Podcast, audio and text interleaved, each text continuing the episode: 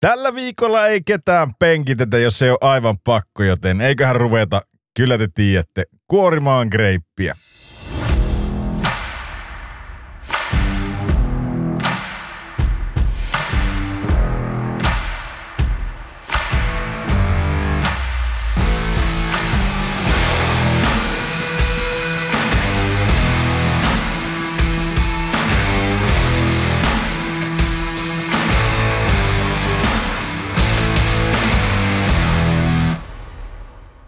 Ja heti kun tämän lauseen pääsi sanomaan, niin kyllä siinä näin kävi, että joudutaan yksi penkitys tähän kärkeen tekemään. Ja se on sitten meidän pohjoisen erikoismies, joka istuu syömään tuppeen suoraan. Eikö ole jätkät näin, että suoraan laitetaan ei edes tuppeen syömään, kun laitetaan se katsomaan.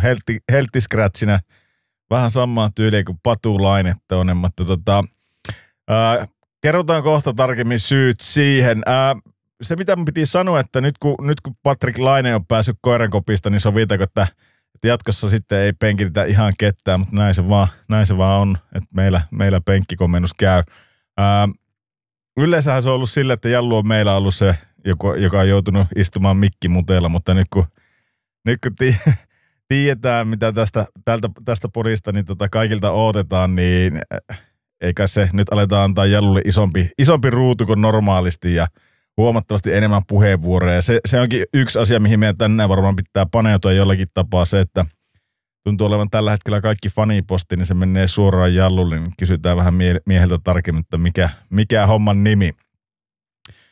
Mutta jos mennään oikeisiin asioihin, niin tällä viikolla meillä olisi tarkoitus puhua NHL-tulokkaista ja ottaa pientä tilannepäivitystä, miten noilla joukkueilla NR:ssä menee.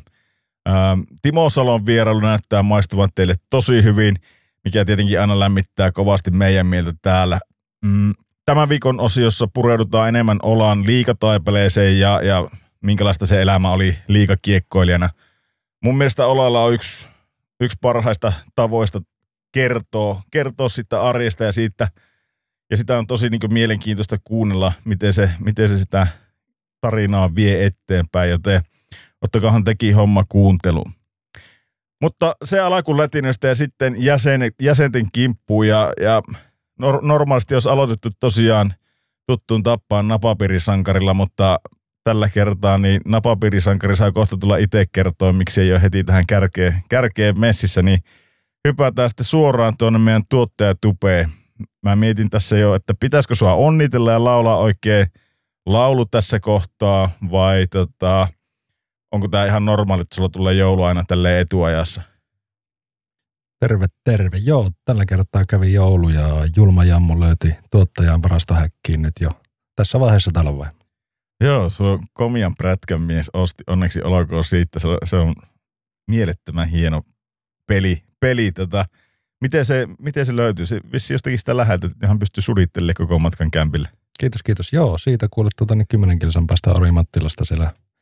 Vanha herra pisti itsellä 20 vuotta olleen pyörän myyntiin ja mä satuin olemaan kärppänä ensimmäisenä vissiin paikalla, niin nopeat kaupat siitä, rahanvaihto-omistajia ja pyörä löytyy nyt sitten Renkomäistä. Oliko tuttuun tappaa ylihinnoiteltu pyörä ja äijä tarttuu heti koukkuun ihan isosti? No aika kohtuuhintainen, mutta en mä sitä paljon, pikku tinkaus ja sitten pyörä kyytti ja kotti. Sua ei huolestuttanut se, että se oli ihan ruosteessa ja ei lähtenyt käyntiin, kun se yritti esitellä se. Ei, kyllä 40 vuotta vanha pyörä, niin saa vähän ruostetta allekin. Mutta miten se oli muuten tuommoinen myyntitilanne? Niin käyttikö se sitä käynnissä ja lähtikö se ihan ykkösellä käyntiin vai oliko se ihan, että se piti lisää virtaa antaa sille ihan huolella ja kaikki temput tehdään siinä vehkeessä? Ei, vanha leidi lähti kuule ihan niin kuin palamon alta käyntiin siinä ja se on hauska, kun se on semmoinen. Mä en tiedä, se vissiin tuolle pyörälle ominaista, kun se siinä tyhjäkäyntiä käynnissä vähän niin kuin tanssii siinä, se pomppii koko ajan vähän niin kuin taaksepäin siinä se pyörä, niin se on kaunista. Nyt on jo paksua. Nyt on jo.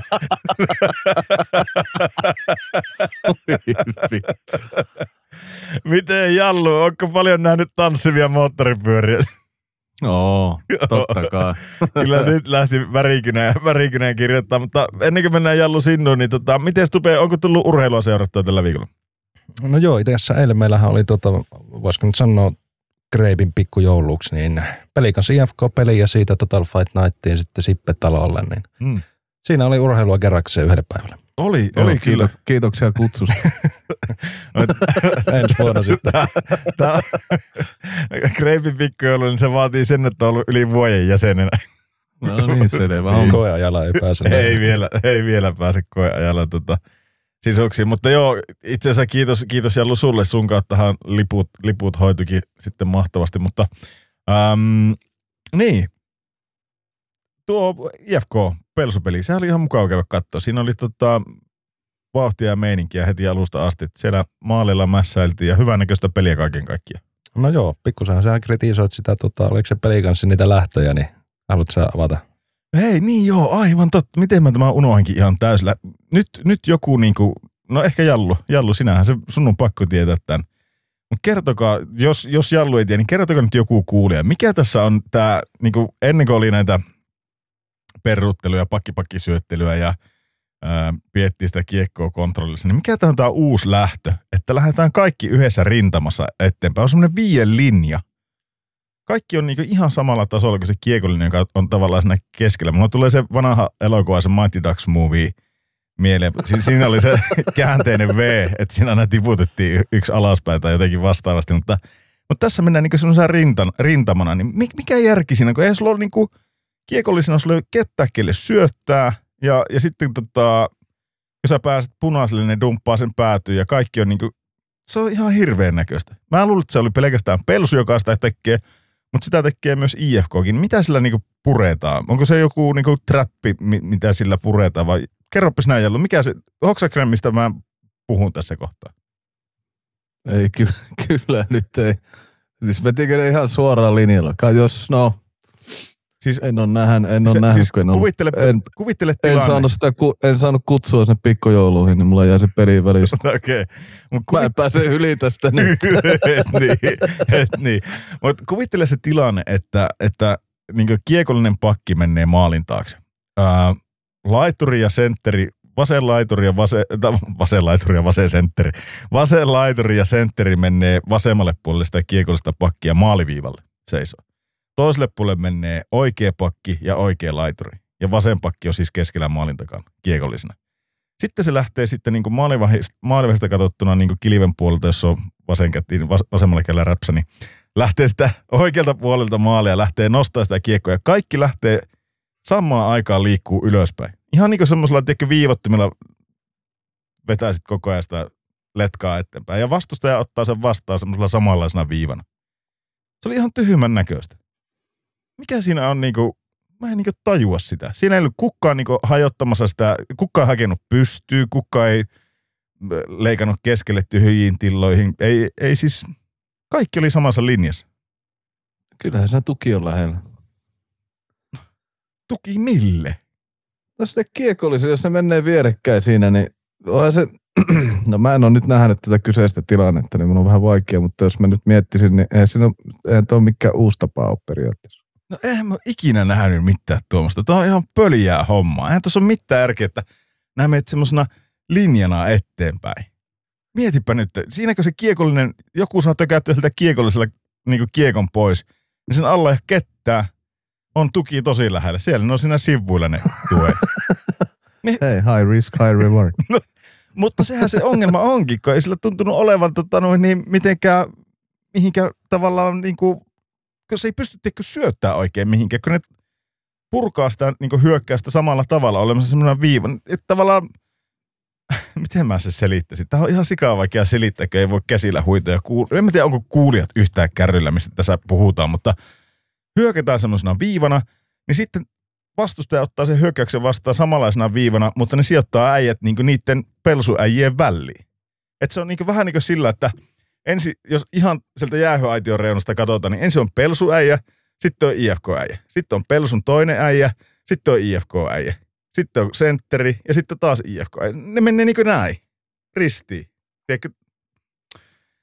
Ihan, en mä tajua sitä. Sitten kuitenkin niin ei edes siis heitetään vaan kiekko päätyy ja sitten yritetään karvata se itselle.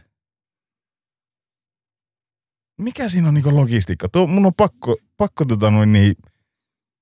joltakin, joka pelaa liigassa, niin kysyä tuota, että mikä logistiikka vai logiikka?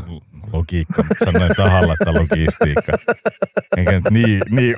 No voi sinä kysyä, että mikä siinä on logistiikkakin. Ei siinä logistiikka ja logiikka ihan se ja sama. Mutta joka tapauksessa se pisti mulla silmään. Se oli jotenkin ärsyttävää.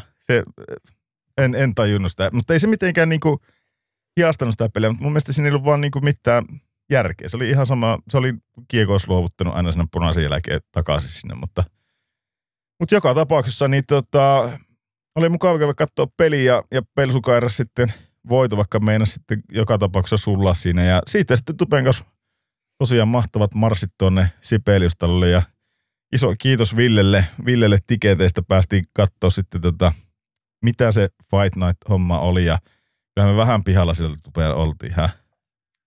Joo, muutamissa eri urheilutapahtumissa on ollut, ja harvoin on näin ulkopuoliseksi itseäni kokenut kuin siellä, että oli kyllä jotenkin saattoin erottua joukosta. Joo, kyllä me vähän niin kuin homo-oleisena siellä seistiin sille, että ei ihan hirveästi, en ole tutustunut niin kuin tainyrkkeilysääntöihin, en tiedä mitkä ne säännöt on. Senkin jos joku kuulija pystyy meille kertoa, niin mahtava homma, ja Ville, jos kuulet, niin voit laittaa kans viestiä tästä, mutta niin kuin, mikä se on se juttu ensinnäkin, että miksi niillä on semmoiset rinkulat päässä, kun ne tulee sinne kehään, ne ei ottele kuitenkaan ne päässä, ja onko se jotenkin tainyrkkeily semmoinen, että sun pitää olla niin jotenkin, miten se uskonto, mitä roolia se näyttelee tavallaan siinä, että ne kuitenkin kaikki kumarteli siellä niin kuin aina. Ja kävi niinku joka tolopan läpi ja ne kaikki kehän kaiteet, tai miksi niitä sanotaan? Niin, en tiedä, onko siinä joku kehän siunnaus tai joku rituaali ennen matsia. Niin, tosi ouvolta se näytti semmoinen, ja sitten kun tavallaan oli kierretty, ja sitten siellä soi se tai-musiikki, ja sitten kun oli kierretty, niin sen jälkeen niinku kumarrettiin jonnekin. Ja se oli vähän, onko Jallulla mitään tietoa? No, vanhana taipoksaajana, niin eikö se ole se joku rituaalitanssi ennen aina sitä? Okei, eli se on joku semmoinen, mikä kuuluu siihen? On. Olen joskus käynyt Taimassa katsomassa. Onko se pakollinen? Voiko sä olla sillä, että mä en oikein napostele, niin mä en tee tätä? Ei, kun mun mielestä se on pakollinen siinä alkuun. Okei. Varmistakaan nyt ensin, että mä rupean tässä ihan vetelee hatusta. Kehän siunaustuottajan sanoo. Niin, mikä se on se rinkula, mikä se on vähän niin kuin tennismailla, mikä niillä on päässä, mutta siinä ei ole niitä jänteitä ollenkaan. No kai se, en mä tiedä mikä se nimi on tai mihin se liittyy, mutta kai se on joku kuuluu siihen. Se on niin kuin kärpäslätkä. No ei se kärpäslätkä ole, mutta joka tapauksessa niin se oli ensinnäkin outoa. Sitten siinä oli semmoisia, niin kuin, että mä ihmettelin yhdessäkin kohtaa, että miksi niin kuin aina kun se sai kaajettua se yksi jätkä sen toisen, niin se piti nostaa ylös. Sitten mulle kävikin selväksi, että ne otteli MMA-hanskoilla, mutta siinä oli tainyrkkeily menossa. Niin mulla meni ihan sekaisin se, että tainyrkkeilyssä ei saa vissiin niin kuin sviipata lattia.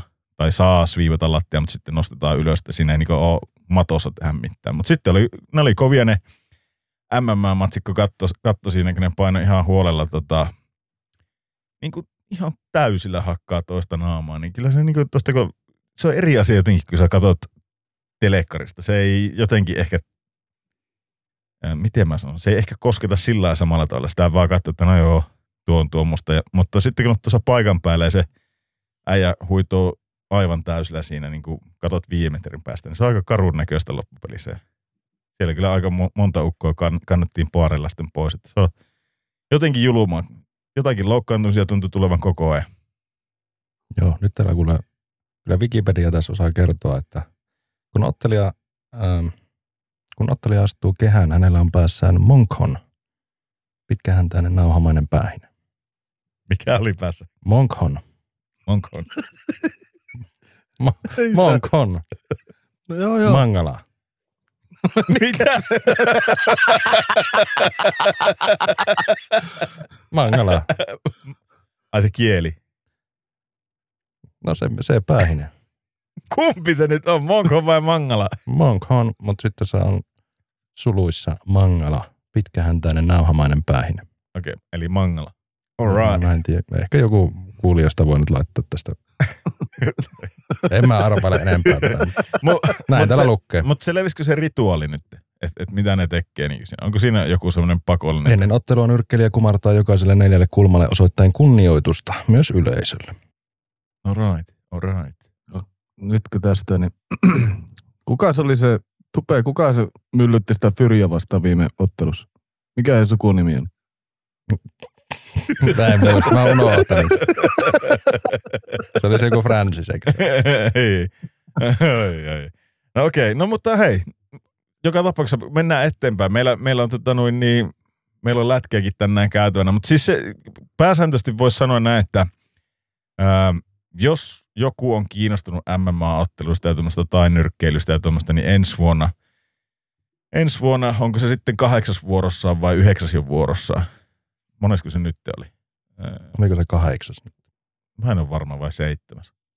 No kuitenkin. Joka tapauksessa, niin varmaan ensi vuonnakin on tuommoinen Total Fight Night tulossa, niin kannattaa mennä paikan päälle. Oli kyllä, mulle oli yllätys, että se oli ihan, no se oli jälleen myyty. Loppuun myyty koko tapahtuma, mutta mulle oli niinku tosi yllätystä, kuinka paljon se oli porukkaa. Ja se, mikä mut yllätti kaikista eniten, eikä tää niinku, en mä tiedä miksi, mutta mä ajattelin, että siellä olisi ollut kaikki testosteronissa höyryssä joku äijät siellä ja hyvä, ettei itsekin nyrkkeilyhanskat päällä siellä. Tosi rauhallinen tapahtuma niin yleisön puolesta, ei sillä mitään niin nujakointia tai mitään semmoista oli. Ja sitten se tietenkin, että mimmeä oli tosi paljon. Joo, siellä oli yleensä kyllä aika laajasta laittaa. Joo. Ihan nuorista vanahoihin. Mutta mulla jäi, mä en tiedä minkälainen fiilis sulla jäi. Mulla jäi semmoinen niin jotenkin fiilis, että norjalaiset dominoi aika paljon niitä matseja. Ne on vissiin aika kovia kans tuossa lajissa, mikä mulle tuli yleensä. Ainakin noissa MMA-ottelussa, mitä oli, niin ne oli melkein kaikki norjalaisia. Sekin yksi oli tietenkin aika paljon alakynnessä, mutta se sitten saisi jollakin kuristuksella veivattua sen suomalaisen pois. Se, kello oli semmoinen sivuheittoletti. Mm. Ja sitten se 93-kiloisessa se yksi moukaroi ihan huolella sitä, eikö se kuristi sen? Sehän sai sen kuristettua sen Jouini. Mikä se oli se? Ei, olisiko se ollut. Joo. Mutta joka tapauksessa niin oli kyllä hieno tapahtuma. Oli tosi kiva nähdä noita entisiä painikavereitakin siellä ja terkkuja vaan niille jotka tuli moikkaille sinne. Oli kiva, kiva kysellä kuulemisia, nähdä äijää. Äijät on kyllä niin kuin kovassa tikissä kaikki. Niin oli kiva tapahtuma kaiken kaikkiaan. Ja vielä kerran niin iso kiitos Villelle siitä, että päästiin mukaan kokemaan se. Ehkä ensi vuonna sitten, kun meillä ei enää koeaikalaisia ole, niin otetaan sitten tuo Jallu ja Leiskakin matkaan tuo. Mutta siinäpä ne varmaan ne munkin kuulumiset, niin ei mullakaan mitään sen ihmeellisempää kerrottavaa, mutta otetaan nyt vielä tuo Jallu tuosta kuitenkin pois kuleksimasta. Miten Mr. Eurooppa, osaatko nää yhtään analysoida, mistä tuulee tällä hetkellä, kun kaikki haluaa sua enemmän kuin koskaan ääneen ja enemmän enemmän siihen mikrofoniin kiinni koko ajan? Hyvä kysymys. Ja moro kaikille. Mutta en ymmärrä kyllä, että kuka jaksaa meikäläisen ääntä kuunnella. En tiedä. Se on jotenkin, mitä mä sanoisin, 75% raffista meidän palautteesta, mitä tällä hetkellä niin koskee jollakin tavalla sua, että porukka on ihan haltioissa susta ja me mietitään Tupen kanssa, mistä tää johtuu, että siellä tulee niinku muistellaan vanhoja ja sitten kehutaan sun ulosantia ja naurua ja kaikkea mahdollista. Kyllä niin joka palaute on kuitenkin positiivinen, niin ootko nää yhtään valmistautunut tämmöiseen suosioon? Sulla ei muuten paha paikka, kun nää tuut Suomeen, kun porukka rupeaa vielä tunnistaa sua sitten, kun saadaan videokuvaa, niin että nää saa liikkua täällä rauhaa. Ootko nää muuten rouvalle sanonut? Oon sanonut. No niin. Ei tarvitse pelätä, että kukkaat tunnistus. Ei sitä tiedä. Mä oon aina kulkenut seiniä pitkin. Justiinsa. Miten siellä on? Onko siellä tullut seurattua urheilua? No on tullut, että kävin tuossa kattelee vähän viime sunnuntaina. Eilen kerran. Niin. Kävin kattelee paikallista jääkiekkoa taas. Siellä oli pari suomalaista vahvistusta, niin hyvältä näytti taas peli. No niin. Kävikö jututtaa suomalaisia? Ei, no mä olen tässä viestiä laitanut, mutta ei mitenkään. ei ole kereen. Enkä mä halua häiritä poikia. Okei. Okay. Mites sulla piti käydä sen Nitra Homuutov-pelin jälkeen, en mä muista mikä Stonin joukkue oli. Niin... Homuutov? No kun äiti Stetsonista, kun en muista sitä nimiä, mutta sanotaan nyt Nitra ja Homuutov, koska sillä toisella ei mitään väliä oikeastaan, niin kävikö kummankaan joukkueen kanssa mitään keskusteluita mistään pelaamisesta? En käynyt kenenkään, mutta kävin morjastaan vanhoja pelikavereita tuolta Venäjän ajolta. Pelasi siinä Humennen joukkueessa. Eli Homutovin joukkueessa. Humennen. Niin. Tähän Jantterihan, eli Varin Peres Kokkov pelasi Lahdessakin. Okei. Okay. Muutama vuosi takaperi. Joo. Sen kanssa sinä väriteltiin. Se vaan pudisteli päätä, miten paska joukkue niillä on. Okei. Okay. Eikä siinä. Ei sille päästä liksa tulee, niin se on ihan se sama. Toisen kanssa jäi vähän väritykset lyhyeksi, kun se ei loppinut vieläkään englantia. Että mulla ei oikein tuo Venäjä ihan hirveästi taivu vieläkään. Äijä paino. Tuliko se leittää ihan kunnolla jerryistä? Ei vaan da. Kyllä mä siinä vähän värittelin, mutta se oli just tuolla linjalla, että hara show. No niin. No mut päästä näki niitä. Mä no joo, en mä lähde tuohon mennä, että mä hehkutan vielä tätä Lahteen, kuin mahtava paikka tää on asua ja olla, kun täällä on niin paljon näitä urheilutapahtumia, että kai tänne kannattaa kaikkien. Oletko ne muuten Jallu miettinyt koskaan Lahteen muuttua? No eikö, ainakin äijä yrittänyt myydä Lahtia mulle ja sitä vierestä tonttia sitten, mutta vaikka että rouva ei oikein syty, kun no ei. Niin pimii. Niin, no se on, mutta kyllähän se sitten tulee ajankohtaiseksi, kun teilläkin kouluikään lähestyy, niin se eihän missään niin hyvä koulu kuin Suomessa, niin se on pakko tulla tähän Lahteen. No, se jää kyteemään tuonne kyllä taka-alalle. Mutta hei, meillä pitäisi normaalin tapaa, meillä pitäisi kuulijat varmasti tunnistaa, että joku uupuu nyt tästä porukasta, niin sehän on meidän Leiska. Leiska ryökälle tuossa, se ei oikein ole mikään ihan älytön tietokoneen nero. Niin, se koitti kovasti päästä nyt tähän meidän podin matkaan, kun se tuolta Oulun päästä tekee tätä, niin eihän se saanut ittiä tänne linjoille ja se lähti hätäpäissään sitten ajelle tuonne rouvan luo Tyrnävälle, että rouva laittaa sille tietokoneet valmiiksi ja esilämmittää kaakao siihen ja tekee muutama voikkuleivän, niin se saa sitten sanottuakin muutaman sanasen, mutta otetaan tuo Leiska matkaan tuosta lennosta, kunhan se pääsee tuohon. Niin lähdetäänkö ukot puhumaan pitkästä aikaa NRistä ja aloitetaanko suoraan sitten noista NHL-tulokkaista? Passaa.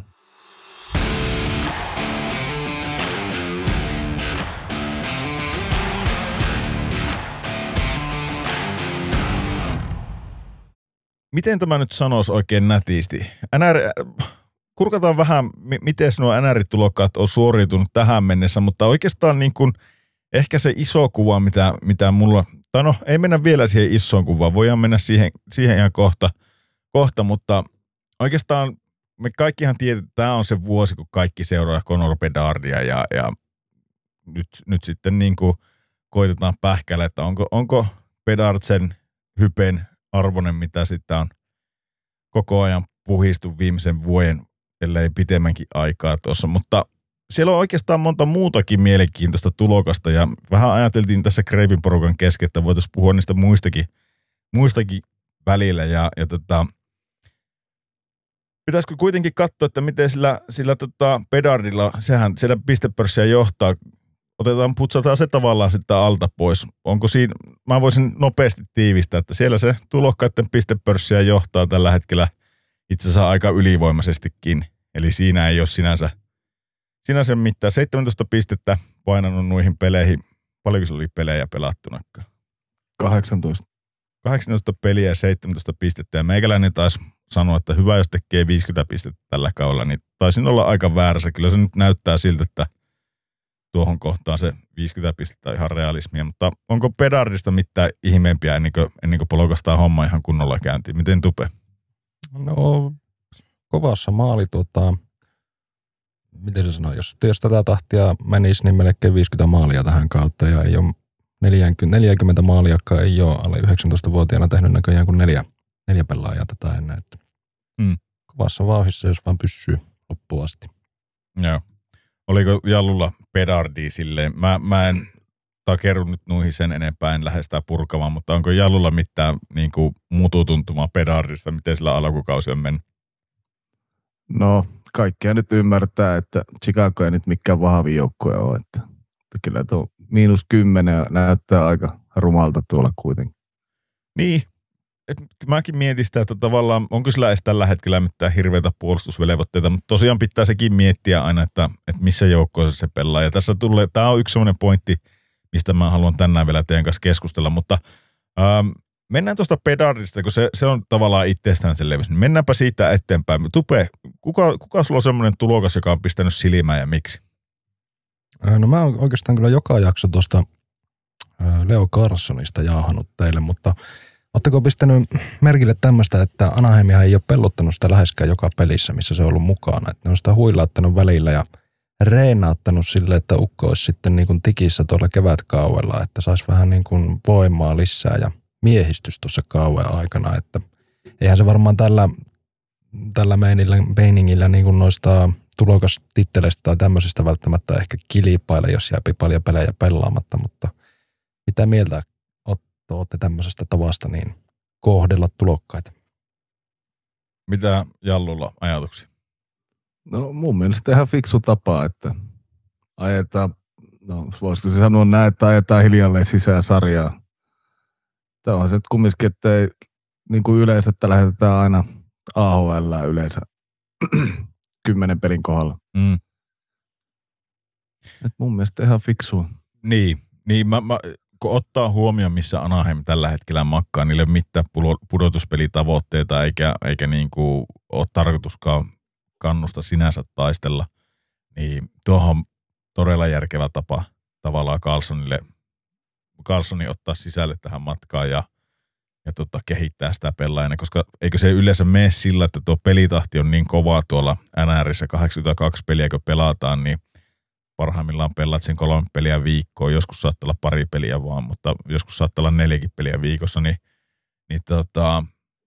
ei siinä ihan hirveästi treenata. Ja kuitenkin se on silleen, että sillä treenaamalla kehittyy. Ei tuon ikäisellä jätkillä, niin ei niillä vielä voimatasot voi olla semmoista. Vaikka olisi kuin valmiita ja ehkä tänä päivänä ei tarvi ollakaan mikään semmoinen Mike Tysoni tai hirveä Schwarzenegger, että pärjää tuolla, mutta kuitenkin niin semmoinen tietynlainen niin treenaaminen, mikä kehittää sitten, niin se jää monella pois. Niin tuo kuulostaa ihan järkevältä, että saa hyviä treenejä alle sinne, mutta kyllä mä luulen, että se niin tuolle pelaajalle itselleen, niin se on varmaan aika ärsyttävää, kun haluaisi varmasti pelata ihan kaikki pelit. Ja tuntuu siltä, että no jaa, että miksei mun anneta pelata. Ja se saattaa vähän niin syyä, mutta ehkä jos se on vaan niin fiksusti käyty joukkueen kanssa läpi, niin mun mielestä tuo on ihan fiksu tapa. Mutta toisaalta, kun mä mietin vielä, jos mä käännän sen näinkin, että ketä senttereitä tuolla on tuossa joukkueessa, niin no, McTavish, Segras, Strome, siinäpä ne alkaa olla Adam Henrik. Mä sanon jo aiemminkin tuosta Adam Henrikistä pitäisi päästä tavallaan eroon. Se on jo vanha haukku, että mä ehkä niinku no, en mä tiedä. Ehkä tuon Segrasin ja McTavishin eilen on vaikea tulokkana hypätä, mutta kyllä mä siltikin Carlssonin siltä tulee varmaan ne joukkueen kasvot pitempään olemaan, niin kyllä mä lähtisin ihan rohkeasti sitä vielä enemmänkin pelluutta ja antaa sitten, en mä tiedä. Mä ehkä tekisin itse kuitenkin toisin, vaikka ei tuo huono tapa ole tuo Anaheimin tapa. Niin, kyllähän se on jo osoittanut, että se pystyy pelaamaan tuolla. Niin. Olemaan ratkaisevassa roolissa näköjään. Niin. En tiedä sitten. En mä tiedä. Miten, jos sun pitäisi päättää, Jallu, että pelluttaisitkö sitä enemmän vai vetäisitkö sen tuolla tyylillä, niin miten nää tekisit? Jos mä olisin ollut diktaattori. niin, Pat Verbeekki siellä. Saisit määrät. No kyllä mä varmaan vetäisin ihan samalla tavalla. Ei, se on aika jännää. Kuitenkin kattosin. Mutta eikö tuo aika jännää sille, että niinku, tässä tullaan ehkä siihen, mitä no mä otan sen tässä kohtaa sitten ulos, mutta se mitä mä niin mietin, niin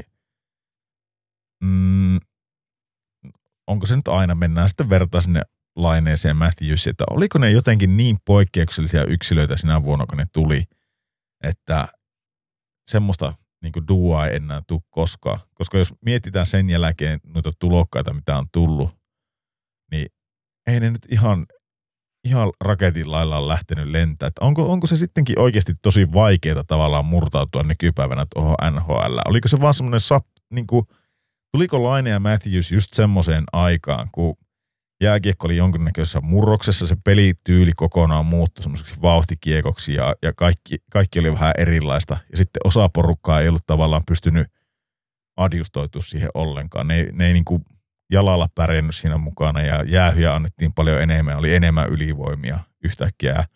Ne tavallaan niin kuin hyötyi siitä ihan valtavan paljon sitten niin Laine ja Matthews. Ja sen jälkeen siellä on tullut, no nämäkin on miljoona kertaa nostettu, on ollut kakot ja on ollut puljut ja on ollut, ehkä ei joku Pierre-Luc Duboiskaan, niin ei sekään heti lyönyt ittiä samalla läpi kuin Matthews ja Laine, mun mielestä ainakaan. Mutta sitten on Lafernierit ja Hughesillä kesti omaa aikansa lyö itsensä läpi, niin kuin tietää, vasta 3. kaudella tuli niin kuin tavallaan jackpotti. Niin onko se sitten silleen, että ei se olekaan enää silleen, että puhuttiin jossain vaiheessa, että NHL:ään tulee niin kuin ihan superjunnuja. Ja niillä on ihan hirveät odotukset ja katsotaan, että okei, sä oot hakannut jossakin juniorisarjassa tommoset ja tommoset tehot, niin sä oot automaattisesti ihan tähti NRissä. Mutta onko se sitten kuitenkin, että ei se ihan niin ole? Että se vaatii sen niin kuin ajan kasvaa tuohon NR-tähäksi ja sitten taas Anaheimi on ottanut ihan erilaisen lähestymismallin kuin muut. Kasvatetaan ja annetaan treenata, että saat olla meidän mukana, kyllä ei me sua farmiin laiteta, mutta oot meidän mukana, elät, hengität tätä ammattilaisten arkea, et lähde kaikille pelireissuille mukaan, jättää ne fysiikkavalmentin kanssa treenaa, niin tällä tavalla susta tulee meille paljon arvokkaampi. Jos ajatellaan vaikka Seattlea ja Shane Wrightia, mitä siellä tehtiin, niin se annettiin se 10 peliä vai 9 peliä, kun se annettiin pelata ylhäällä, ja sitten sen jälkeen sitä on potkittu farmista farmiin, ja se on ollut tosi vaikeaa. Ja sekin piti olla niin kuin ikäluokkansa yksi parhaimmistoa. Niin, en mä tiedä. Mitä te olette mieltä tuosta, jos mä heitän vastapalloa? Mutta tossakin se, onko se 9-10 peliä, niin se ei niinku laukaise automaattisesti sitä, mä en muista nyt miten se meni, mutta sitä niinku sopimusta, että niitä ei tarvitse maksaa sille sitten se ei niinku käynnistä periaatteessa sitä. Se ei mene se ensimmäinen tulokasvuosi siitä. Just näin. Joo. Mutta niinku tässä tapauksessa nyt niinku Anaheimihan tavallaan tuhulaa sen ensimmäisen tulokasvuoden tuohon. Joo, se on tuhulattu jo, mutta... Niin, onhan tämä vähän erilainen tapa, mitä yleensä niinku miettii, että ketä on ollut. Rantani kävi siellä AHL:ssä sen 1 vuoden ja niin muuten, mutta toisko se sitten vähän sitä nöyryyttä?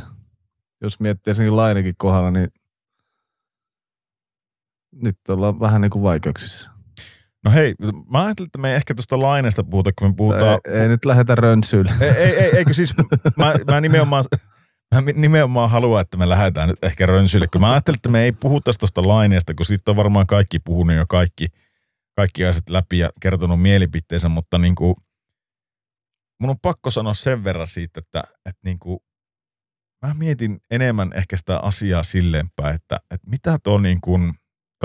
Kaikki odottaa siltä ihan hirveästi, mutta onko ne realistisia ne odottamat siinä mielessä, että kun katsoo, missä joukkueessa se pelaa, mitä ne saa aikaiseksi, minkälaisia tapahtumia siellä on ollut viime aikoina, minkälaista sillä itsellä on ollut, se on ottanut aivotärskyä tuossa ja on niin kuin varmaan henkisesti raskasta, tuliko sitä nyt 2 vuotta isän kuolemasta ja mitä kaikkea tuossa on taustalla. Ja sitten kuitenkin, kun katsoo niin kuin pitkällä tähtäimellä sitä sen uraa, niin nyt mulla ei ole sitä statistiikkaa, mutta jos nyt tästä Stetsonista heitän, niin se on aika lailla piste per pelitahtia pelannut.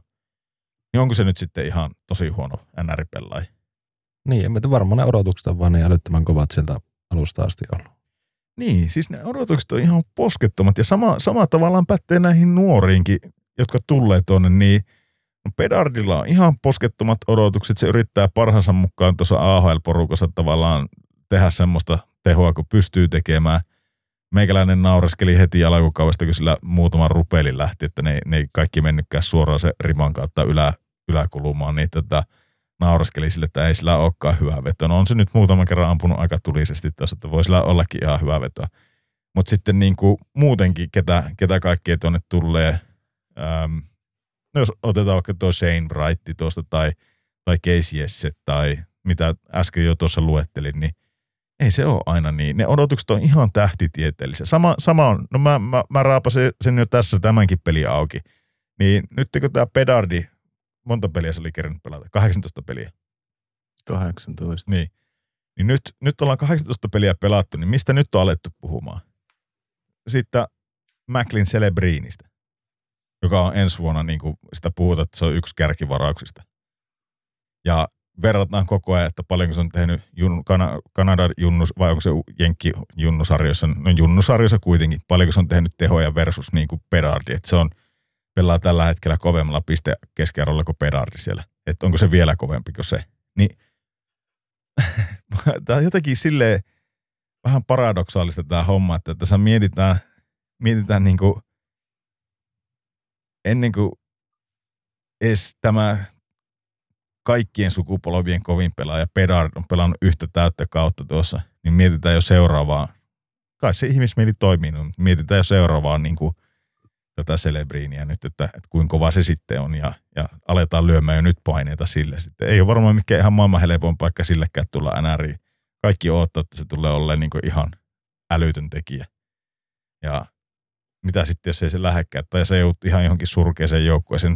Se on tietenkin krediittinä annettava tuolle Bedardille, kun miettii, että kaveri pelaa Chicagossa, on kuitenkin niin kuin melkein piste per pelitahtia raapinut tuossa. Mutta sitten kyllä tuolla niin kuin on semmoisia ukkoja, jotka pelaa ihan umpisurkeessa joukkueessa, niillä on tosi vaikeita, mutta onko se enemmän sitten niistä kiinni vai sitten joukkueesta ympärillä? Että kyllä siinäkin vähän pitäisi oikeastaan sitä kokonaisuutta aina katsoa, eikä vaan heti tuomita sitä äijää sen perusteella sitten, että miten se on suorittanut.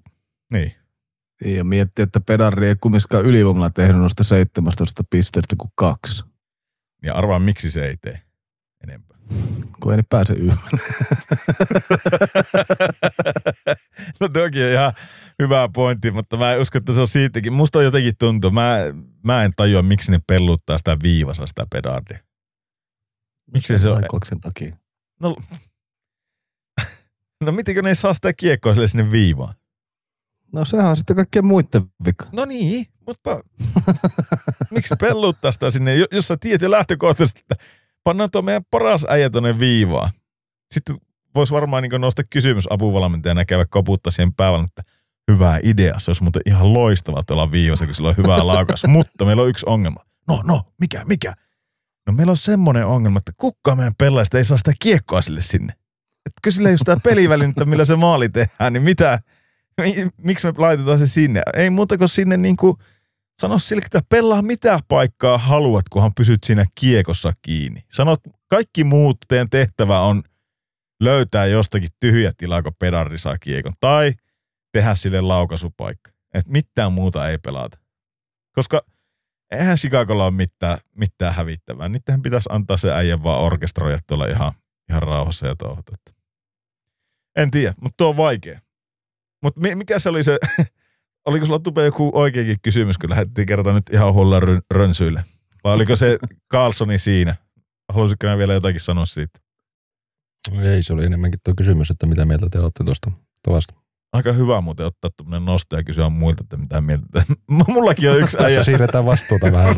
Niin ja, mullakin on yksi äijä. Tämä Korsinski. Mitä mieltä olet siitä? Korsinski. Mistä joukosta?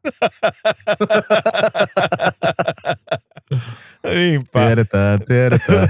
Niin no on se sillä Chicagosta. No niin, mutta hyvää painetta. Tuohan on just hyvä, että käsketään.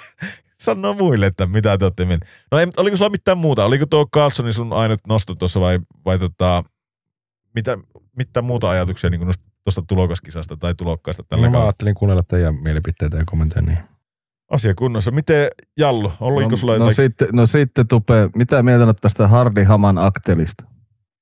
Väärässä sarjassa. Ei. Missä joukkueessa pelaa? Hardi. Ootapas mä mietin, mikä se oli se nimi? Hardi Haman Aktel. Joo. En tiennyt kyllä. Missä joukko se pelaa? En mä kättiin. Washingtonissa. Okei. Okay. 6 peliä pelaa. Okei. Okay. Mutta oliko se sun nosto? Sitäkö nää halusit jää lujauhaan hardia? Ei ollut. Mikä sulla on sitten pistänyt noista tulokkaista silmään? Mulla on täällä parikin äijää. Hyvä. Dmitri Voronkovi. Mitäs Voronkovin poika? Kolumbuksen miehiä. Mm. Niin sanottu iso piip, eli paskiainen. Oli tosi hyvä tuo piip tuossa. Ihan kun itse keksit laittaa tuon piipin tuohon väliin. No. Huhujen mukaan vähän vaikeuksia, että ei ehkä pelillisesti, mutta sitten niinku kentän ulkopuolella. Mikä Voronkovilla niinku, mitä nyt kuuluu huhuja? Onko sillä jotakin no koti-ikävä, ei ole mitään tuommoista, mutta koti-ikävä painaa. Että. Niin. Että ei viihy sikäläisessä elämäntyylissä ja koko ajan yhteydessä niinku tonne, missä hän viime vuonna oli Kasanissa, että soittelee sinne, tai en tiedä päivittäin, mutta pilaa puheluita. Kuitenkin yhteyksissä, että jos se nyt ihan väärin muistan, niin sillä oli mun mielestä joku pykälä, että se voi oliko ennen vuoden loppua vai ennen joulukuuta lähteä niin kuin takaisin. Tai en ole ihan 100% varma tästä. Okei. Okay. Eli oot.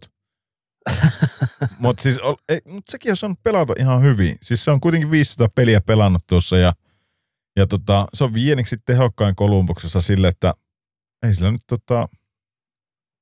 onko se vieneksi tehokkain? Mitä mä horisin? 6 tehokkain, sori. 6 tehokkain pelaaja tuossa, niin eikä sillä nyt ihan huono startti tavallaan tuolle NR-uralle ole tuossa, mutta onko tuo Kolumbuksen joukkue nyt oikeasti semmoinen, että siellä ei oikein halua olla kukkaa? No sekin voi olla. Että päävalmentaja yrittää näyttää selkeästi, että hänellä on, vaikka hän on tuore kaveri, niin hän ei niin kuin pelkää tehdä kyseenalaisiakkaan ratkaisuja ja uskaltaa ottaa roolia ja penkittää kenet vaan. Ja joukkueella ei peli vaan tunnu auki vaan mihinkään suuntaan. Ja sitten, no joo, en tiedä. Mä mietin aina tässä Kolumbuksessa sitä, että täällä on niin paljon näitä junnuja. Cole Sillinger, joka on mun mielestä ihan jäätävä hyvä pelaa, tai joku toinen tulokas, Jiritsäkki. Niin ehdottomasti pitäisi saada enemmän peliaikaa. Sitten oli viime kaudella kuitenkin Blankenburnia ja Ken Johnsonia ja tämmöisiä, niin niitä sitten pellutetaan farmissa, niin en mä tiedä, onko siinä oikein mitään järkeä. Tavallaan nytkin ollaanko me kaikki samaa mieltä, että tuon Kolumbuksen voi tältä kautta liputtaa playereista jo pihalle. Mitä Tupe sanoo? Nyt mä lueskelin tuosta Voronkovista. Kerro, toistapa kysymys. Niin, että siis Kolumbuksesta, että voidaanko me liputtaa se tältä kaudelta jo playereista pihalle? Mitä annat mieltä? No eikö sä tyylin, mitä sä, saatko sä toisiksi viimeisenä liigassa vai miten? Niin, ei mitenkään. Niin. Eikö se ole silloin ihan sama pelluttaa niitä tulevaisuuden tähtiä ja ajaa tavallaan sitä sisälle? Mä en ymmärrä, että mikä into tuossa on niinku haalia noita vanhoja ukkoja, Erik Goodbransonia tuonne ja tämmöisiä niinku Damon Seversonia ja Sean Kuralia antaa pelata tuolla. Et siellä on kuitenkin paljon parempia nuoria, kunhan ne sais vaan hyvin mahdollisuuden. Niin onko tuo sitten tuo Voronkovikin vähän niin kuin kyllästynyt tällä lyhkäisellä NR-uralla siihen, että tuolla on jotenkin niin turbulenttista ja vaikea tuolla Kolumbuksessa? No olihan niillä niin vaikea jo ehkä lähtö tuohon kautteenkin. Mutta meinatko, että tämä olisi sama kysymys Jallulle ehkä? Meinatko, että Kolumbus olisi jotenkin eri kastissa, jos Babcockkin olisi tuolla valmentajana? Se ei olisi niitä puhelimia kytänyt sitä tahtia, mitä se kyttäisi. Meinatteko, että se olisi jotenkin eri tasolla Kolumbus tällä hetkellä? No, enpä usko. Kyllähän pelaamateriaali on, mitä on. Niin. Mä kans mietin pari peliä ehkä voittanut enemmän. Niin. Kun mä mietin kanssa, että olisiko se lopputulema yhtään sen kummempi, kun eihän tämä niinku matsku sillain niinku peräpää vuotaa. Maalivahti tavallaan Mersliikins pelasi yhden unelmakauen. Silloin kun se sai tuon ison sopparin, niin se pelasi silloin yhden tosi hyvän kauden. Sen jälkeen se on ollut ihan tavallinen kuolevainen. Kakkosta sillä ei oikein tunnu löytyvän. Sitten kun mä katson tätä niinku rosteria, niin eihän täällä ole edes mitään kummosia ukkoja loppupelissä. Että niinku, mä en tiedä mitä ne ajatteli. Texieri oli vuoden poistossa, ne sai sen takaisin. Sitten, no ne sai Fantilin tuohon, mistä varmaan tuleekin tosi hyvää pelaa ja näin poispäin. Ja Berenskikin on pelannut nytten tuossa, mutta kun mä rupean miettimään sitä, että tavallaan miten ihmeessä, oliko se vaan sen Babcockin myötä, niin tuohon kohistui noin paljon niin kuin mielenkiintoa tuohon joukkueeseen, ja sitten sitä alettiinkin puhumaan, että tämähän voisi olla playerissa tämä joukkue. Eihän tässä ole mitään semmoista niin kuin isompaa muutosta tapahtunut tässä joukkueessa pelaajistossa silleen, että tämän voisi nostaa playerijoukkueeksi versus viime vuosi.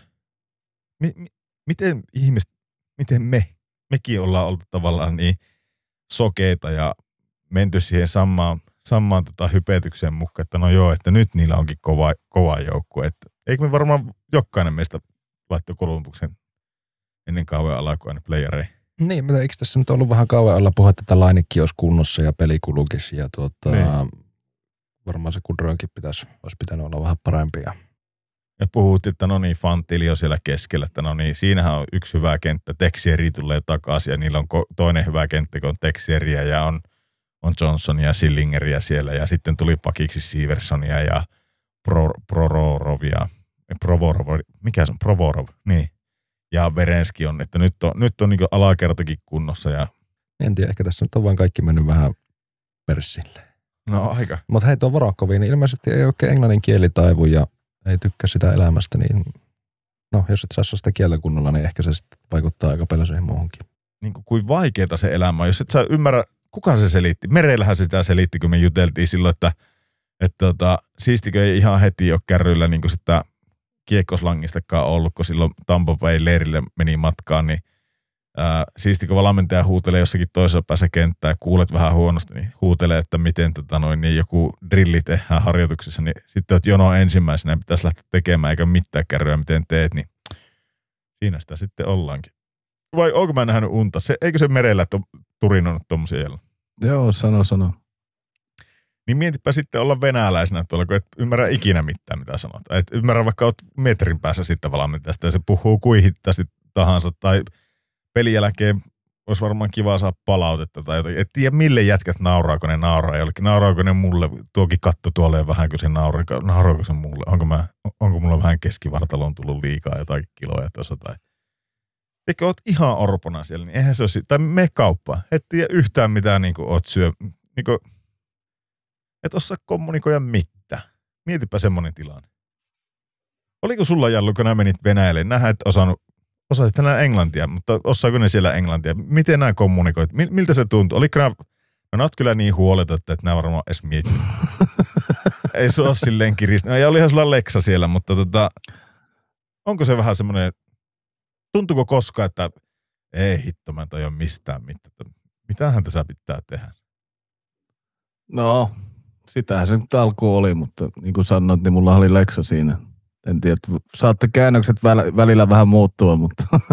Mikä on paras semmoinen Lexan tekemä käännös, mistä oli ihan varma, että tämä ei ehkä pidä paikkaansa? No ei, nyt on niin pitkä aika, että ei heti tähän muista, mutta... Oliko mitään värityksiä sillä, että käski sanoa, että tästä kun lähdet, niin syötä tuonne, ja sitten kun äijä syötti, niin ei sinne edes pitänyt syöttää. Kyllä se ainakin latasi, mä muistan ne ekat aamujaat, kun mennään peliin, niin kyllä se sanoi, että sitä kannattaa sitten kustaa, että se tulee hirviät huuot, niin vittu, että jänni.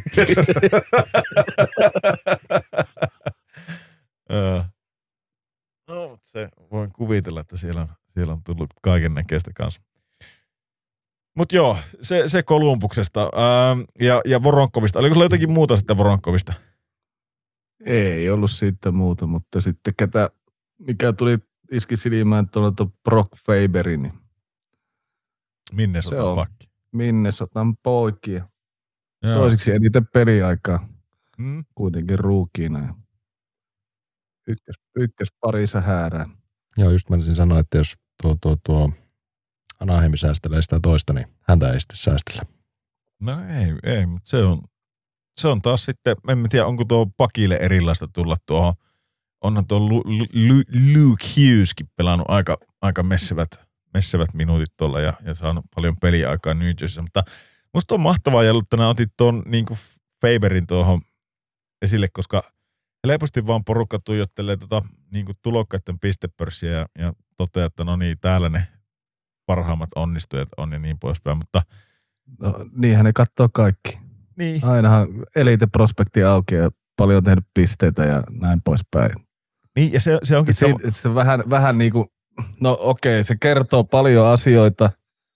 Ihmiset aina tuijottaa sitä niin kuin paljon on tehnyt pisteitä. Niin, ja varmaan se on noita tulokasvalintojakin, kun tehdään, niin varmaan se... Ja oho! Ja sieltähän tuli meidän heinähattu matka. Otetaan kohta Leiska mukaan, mutta koita päästä jyvälle, missä tästä mennään. Niin lähinnä sitä, että jotenkin, niin, tuo valintakomitea, joka valitti, että on niinku vuoden tulokkaa. Toki siinä on sitten maali vähänkin mukana ja näin, että joutuu varmaan katsomaan niitä torjuntaprosentteikin sitten, mutta kyllä niin varmaan tosi paljon tuijottaa noita pisteitä. Mutta pitäisikö se olla se jotenkin se peruste sille valinnalle, niin enemmän sitten sitä, että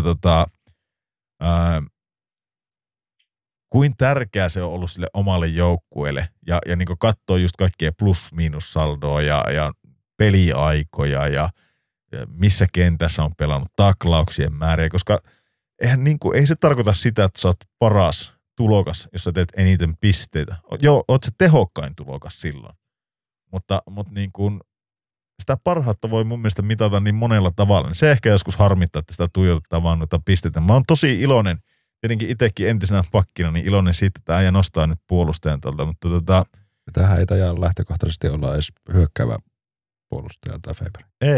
Ei, mutta... Ei pelaa niinku edes ylivoimaa. Ei, mutta sitten niinku sekin on, se on tosi hyvä niinku syöttelijä, semmoinen niinku, no... Hyvä luistelee ja ehkä se niin kuin omaan pään pelaaminen on se vahvuus, mutta tosi hyvin löytää semmoisia niin kuin syöttölinjoja ja jotenkin ei kyllä jäävy sen kiekon kanssa, mitä on katsonut noita pelejä. Niin jos ei kuulijoille tuttu, niin ottakaa ihmeessä Faberin Minnesotasta niin isosti seurantaa. Oliko Jallulla vielä jotakin Faberistä? Ei ollut muuta kuin se, että no tietenkin senhän tietää, kun se on käynyt läpi se jenkkimaajoukkuepoluun, että sieltä tulee aina kovia äijä. Että yleensä puhutaan aina vaan noista kanukeista ja miten kovaa siellä on se sarja, mutta sitten kun miettii, että se jenkit, ne on niin kuin ympäri vuoden, mä muistan mistä iästä asti ne aloitti, niin ne on ympäri vuoden yhdessä. Siksi niillä on niin paljon sitä menestystä aina noissa niin kuin junnukisoissa. Niin, eikö se ole, siis onko tämä sitten niin kuin, se on pitkä se lyhenne, se on se niin joku Amerikan nuorten pelaajien kehitysryhmä, mikä se on se USHDPD, en muista sitä, mutta tiedät sen pitkän litani, että ne niinku ihan pienestä asti on sen saman ryhmän kanssa veivaa sen koko polun läpi. Ja silläkö on semmoinen tausta? Joo. Okei, se on mielenkiintoinen. Tuota tarvii muutenkin alkaa itsellä seuraa vielä enemmän, mutta oliko Jallulla muita tulokkaita tai päästetäänkö me tuon meidän tuulihattu ääneen seuraavaksi? No, Aslakki voi kertoa nyt seuraavaksi. Hei, Aslakki, kiva kun tulit matkaan. Me ollaan jo tässä alussa kerrottiin kuulijoille, että mikä miehen vei, niin saat vielä oman version antaa kuulijoille, että minkä takia oot näin rutkasti myöhässä. Pieniä teknisiä haasteitahan täällä on ollut, että ei ihan päästy suoraan linjoille tulemaan, että kyllähän sitä yriteltiin, mutta ei muuta kuin alettiin vaihtaa paikkaa ja tännehän paukasti semmoiset pakkasetkin päälle, että lienekö siinä syy, että ei laitteetkaan pelaa, että reilu 23 on pakkasta täällä tällä hetkellä. No niin. Miten sulla on viikko mennyt? Onko sulla urheilua tullut seurattua ja jos on, niin onko sulla jotakin mahtavia nostoja, urheilunostoja? No formula tuli katsottua, että kauan viimeinen kilpailu oli tänään. Se tuli seurattua ja sitten jalkapalloa on seurannut, ja onhan tätä kiekkoakin tullut katsotaan. Siellä nyt tällä hetkellä joku kuulija tulee suoraan tähän matkaan, se päättää, että nämä päätän tästä kohtaan. Kuuntelee ensin, kun jätkä puhuu tulokkaasti, niin yksi alkaa puhua formuloista. Et siinä sitä sitten ollaan, mutta okei, ei mennä, nyt ei aleta purkaa niitä sun formulatuntemuksia tuosta sen enempää. Onko sulla mitään, me ollaan tuossa käyty jo vähän tulokkaita läpi, niin onko sulla mitään semmoisia tulokkaita, ketä nää oot seurannut nyt NRC ja mitä sulla tulee, mikä on sulla tavallaan pistänyt silmään ja innostanut, että pelaapa hyvin?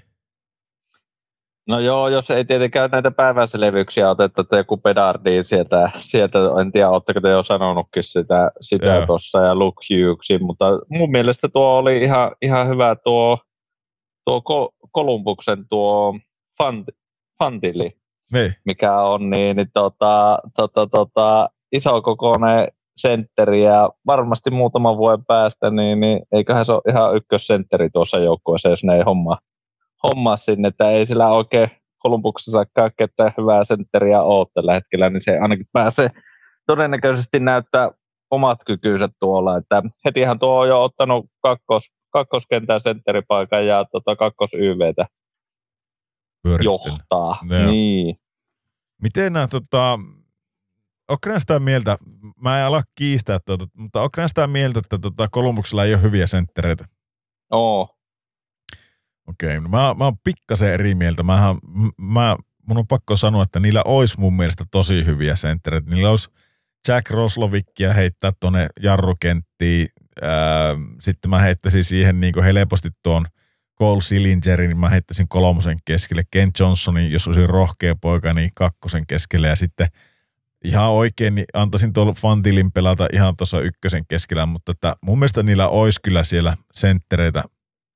Mutta siellä puuttuu vaan se niin kuin, en mä tiedä miten ne niin kuin pelluuttaa ja mitä ne niin kuin ajattelee tuosta niiden tulevaisuudesta. Siellä ei niin kuin paljon virheitä saa tehdä ja jos teet virheen, niin oot heti popparissa tai farmissa. Ja sitten kun käyt farmissa takkosen tavallaan läpi, näytät, että kuulut NRiin, niin sitten sua heitellään tuolla Kolumbuksessa laituriksi ja sentteriksi ja ihan mihin kenttiin sattuu. Mun mielestä se on todella sekaavaa se tavallaan. Siinä ei ole oikein semmoista niin kuin järkeä siinä Kolumbuksen toiminnassa, niin siihen mä ehkä itse olisin kaivannut jotakin. Me käytiin jo äsken tuossa Kolumbusta aika paljon läpi, kun Jallu toi tuo Voronkovi esille tuosta, että se on semmoinen, mitä kannattaa seurata. Se voi olla, että se lähtee kohta pois, että se ei viihdy tuolla, mutta tuo Fantili ei ole huono nosto kyllä, että puhuttiin aiemmin tuossa Leo Carlssonista ja siitä, että sitä on pellutettu vähän harvemmin, että sitä on jätetty välillä kotia, kun on lähdetty pitkille pelireissuille, niin se on jäänyt kotia reenaa fysiikkavalmentajan kanssa ja sitä kautta niin kuin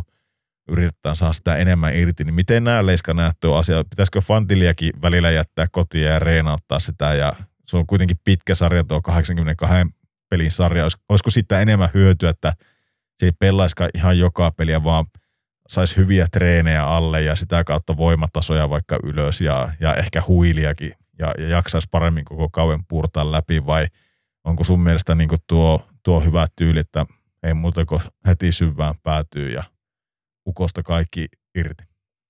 Niin, eikö sitä ole sanottu, että ketkä NRissä pelaa, niin ei sinne tavallaan mene enää kehittymään, että ne on valmiita pelimiehiä, että nyt on aika erilaista kyllä, että annetaan jollekin pelaajille mahdollisuus, että jääpä reenailemaan vielä tähän ja sitten kun taas tullaan reissusta, niin hyppäät remmiin mukaan, että sillä voi olla ihan tavallaan tulevaisuutta ajatellen niin vähän erilainen näkökanta, että jos se siitä kehittyykin ja tuleekin ihan niin kuin kehitysharppauksia tuota kautta, niin varmaan alkaa jotkut muutkin tekemään, mutta en ainakaan minä muista, että olisi hirveästi aikaisemmin harrastettu tuomasta. No ei, kyllä se yleensä on sille, että sitten niin kuin pelaat joko ylhäällä tai sitten alhaalla, niin. Et sitten treenaile siellä alhaalla mitä treenaile, mutta ylhäällä tavallaan sun pitäisi olla valmis pelimies, mutta mitä olet mieltä, tavallaan jos sunkin mielestä ehkä tuo Carlssonin tapa, niin ei se ehkä huono ole, ja jos se nyt, no mehän nähdään tulevaisuudessa, onko se tuottanut hedelmää tuommoinen lähestymistapa tuohon, mutta miten nämä tuo Fantilin kanssa, nyt kun tietää, että tuo Columbus kyntää niin kuin Sharksin kanssa melkein yhtä pohjalla tuolla, niin olisiko Fantilin kanssa ihan samanlainen lähtökulma tai lähtökohta hyvä, hyvä tuossa, että pitäisikö sitäkin vähän säästellä ja ehkä reenauttaa tuossa vai? Niin, varmaan se on, voi se johtua pelaajastakin toki, että kylläkään ne mieluummin ainakin jääpi reenaamaan tuonne ennen kuin ne, että passitetaan suoraan farmiin, niin voisi ainakin kuvitella, että ennemmin ne siellä ylhäällä, mutta saapi jäädä reenailemaan ja sitten tulee taas, kun porukka tulee peli reissusta tulleepi, niin pääsee remmiin mukaan, niin varmaan ainakin mielekkäämpää, mutta aika outo, että ei sitä ole oikein näkynyt aikaisemmin, niin voisi kuvitella, että niin kuin miten on ennenkin mennyt, että sitä koitetaan vaan roikkua mukana ja siinä kasvaa tavallaan mukana joukkueen mukana ja siinä kehittyy mitä kehittyy, niin no, ei vaikea se on ennustaa, että miten kohtahan tuo nähdään, että auttaako se ainakaan tuo Carlssonin kohdalla. Mä mietin itsestä, että jos sitä joku nauttii, niin se on varmasti pelaaja itse, nimittäin sillä saa parempaa liksaa, kun se pysyy ylhäällä. Paitsi, että ne taitaa, eikö ne tulokassopimukset, nehän on muutenkin, niin, tai ainakin noilla ihan tähdillä, niin eikö se ole, ne on yhden suunnan Eikö? Niin, eikö se ollut sen pelien määrien mukaanhan se meni, että tietyn verran pitää olla yllällä pelejä, että ne saa sen täyden sopparihinnan. Eikö se jotenkin sillä mene? En mä ole varma. Eikö niillä ole vaan se, että en mä tiedä, onko semmonenkin olemassa. Mä luulen, että se on vaan sille, että 10 peliä jos pelaat, niin sen jälkeen tavallaan sulla on se ensimmäinen tulokasvuosi käyty. Sä et voi tavallaan, että 9 pelillä, niin sä voit, se, niin, jos et sä pelaa kauan aikana kuin 9 peliä, niin sulla ei mestä, sitä ei lasketa tavallaan tulokaskauviksi vielä. Mutta mä en tiedä tuosta, että miten se menee sitten tietty pelimäärä. Mutta mä rupesin miettimään, että onko nuo tulokassopimukset automaattisesti kaksisuuntaisia. Vai voiko se olla, että jos joku Bedardi on tehnyt, niin se on automaattisesti yksisuuntainen se soppari. En tiedä. Ei ole kaksisuuntaisia mun mielestä. Joo. Niin mäkin jotenkin mietin, että on kaksisuuntaisia automatiikki. Mutta joka tapauksessa niin isompaa liksaa saa, kun pysyy ylhäällä, niin ei varmaan halua ihan tyytyväisenä reenailee kotona. Ja Anaheimissa on varmaan hyvää keliä vielä, mutta okei, se Fantillista. Onko sulla joku muu vielä? No ei ole mitään sen kummempaa, että justiinsa nuo ketä siellä kuuluukin olla, niin en tiedä puhuitteko jo niistä, mutta ne on pelannut hyvin niin kuin on kuulunutkin. Okei, en tiedä kenestä puhut, mutta ihan sama. En tiedä ketä siellä kuuluu olla, mutta no mä teen helpoksi tämän. Mä oon tästä puhunut jo aiemminkin, mä sanoin kauan alussa tuossa, mä puhuin tuosta Logan Cooleysta, joka Arizonassa pelaa, niin mulla se on semmoinen, vaikkakin se pyörii nyt tuolla pistepörssissäkin kohtuu korkealla, niin onko se nyt 3. tällä hetkellä? Tulokkaiden. Okei. Mulla näyttää sitten se on 3, mutta ihan se ja sama. 12 pisteellä kuitenkin, niin. 13. Joo, no mulla on varmaan joku päivitettä. No ei sillä. Meillä on nyt päivitettä. Joo, näin se on. 13 pistettä. Joo, oot ihan oikeassa. Hyvä Leiska. Kakkosena painaa sillä, mutta käytännössä se, mitä niin kuin itsellä pisti jo heti alkukaudesta silmään ne asiat ja sanoinkin sitä teille, mutta se, että Cooley on niin kuin taitava kuin mikä ja niin kuin tosi hyvä tuo niin kuin kiekon kanssa. Mulla tulee sitten jotenkin mieleen tuo Maccelli. Maccelli tavallaan 2.0. Ei ole mikään semmoinen isokokoinen, mutta älyttömästi luisteluvoimaa ja ovelutta kiekon kanssa niin kuin löytyy tällä kaverilla.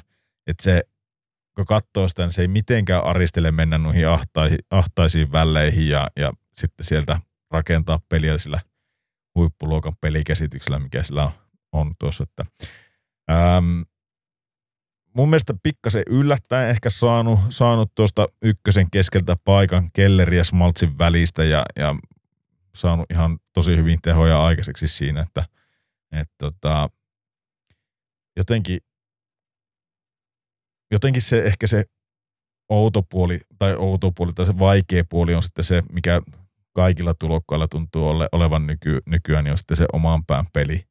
Pelin voittaminen, kun katsoo tuota plus-miinustilastoa, niin -6 on Cooleyllakin siellä miinuksia, niin Käytännössä tarkoittaa sitä, että kun mies on jäällä, niin se häviää, tai sen kentällä niin kun on jäällä, niin se häviää yleensäkin no oma pelinsä, niin se on se kaikkien noiden tulokkaiden ongelma, tai ainakin noiden hyökkäjien ongelma tällä hetkellä aika vahvasti. Mutta se ei ole tosiaan yksi, mutta se on koko kentällisen ongelmallinen, koko se ykköskenttä, pakit mukaan lukien, ne on reippaasti Arizonassa pakkasella. Mutta sitten siellä on niin kuin esimerkiksi Matsellin kentällinen, niin se on kuitenkin reilusti plussalla, että kyllä siellä voittavaakin kiekkoa jotkut osaa pelata. Oikeastaan yhteenvetona voisi tuosta Cooleysta sanoa sen, että se ei ehkä riitä, että on taitoja ja tehoja, jos se vastustaja aina tekee enemmän maaleja sua vastaan, kun sä oot jäällä, mutta joka tapauksessa siitä tulee älytön pelaaja ja on oikein tämmöinen moderni ajan NHL-kiekkoilija, jolla on niinku loistava tulevaisuus kyllä eessä. Se oli niinku se meikäläisen tiivistelmä tuosta, mutta mitä niinku teillä ajatuksia Logan Cooleysta, onko tullut seurattua? No sen verran on tullut katsottua, että ilmeisesti just niin kuin sanoit, niin se 5-5 peli ei ole oikein kulkenut, että tainnut eniten tehdä tai niin kuin omat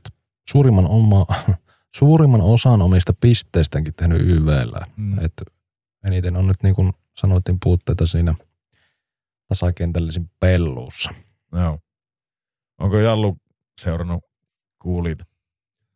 No, Tupeepä sen tuossa sanoi just, että YV:llä takonut niin yli puolet sen omista pisteistä. Että. Miten sitten tuommoinen, mä tiedän, että ainakin Jallu sinä olit jossain vaiheessa innostanut tuohon Pavel Mintyukovi. Onko vielä sulle semmoinen pakki, joka on yllättänyt tällä kaudella iloisesti? No, sehän on ihan vain sen takia, että se on Dynamon miehiä. Tunnetko näistä? Tai oliko se? En tunne, ei ole. Ei ollut varmaan kuin 8-vuotias, kun mä oon siellä ollut. Niin, mihin liian jäätiin? Pätkäs sen verran tuossa, niin en tiedä mihin jäätiin tuon Mintyukovin kanssa, mutta siis se on Dynamon kasvattaja. Niin kuin, mutta se on sua huomattavasti nuorempi, ettei ole varmaan pelannut samaa aikaa. Että se on sen verran nuori kaveri. Onko kuitenkaan saanut koskaan mitään raporttia tuolta Moskovan suunnalta, tämmöinen kova tason pelimies sieltä on tulossa? Ei ole kuulunut mitään. Että itse asiassa yllätyinkö näin sen nimeen tuossa listalla, että ei ole ollut kyllä mitään kärryä koko kaverista. Joo, tämä kaveri oli mulle ihan tuntematon vielä ennen kauan alkua, mutta aika nopeasti niin rupesi meikäläinenkin kiinnittää huomiota tuohon, kun katsoo Anaheimin peliä, niin jotenkin tuntui muutenkin, että se pyörii sillä kaikkialla ja ennen kaikkea niin se on rakentamassa peliä tosi ennakkoluulottomasti siellä, että mitä mä katsoin, niin paikuttanut alkukauteen tosi hyvät tehot ja taitaa ollakin Anaheimin tehokkain pakki tällä hetkellä ja johtaa pakkitulokkaiden pistepörssiä ja muun muassa Luke Hughes on jäänyt sitten Mintyukovin taakse tuolla pisteissä ja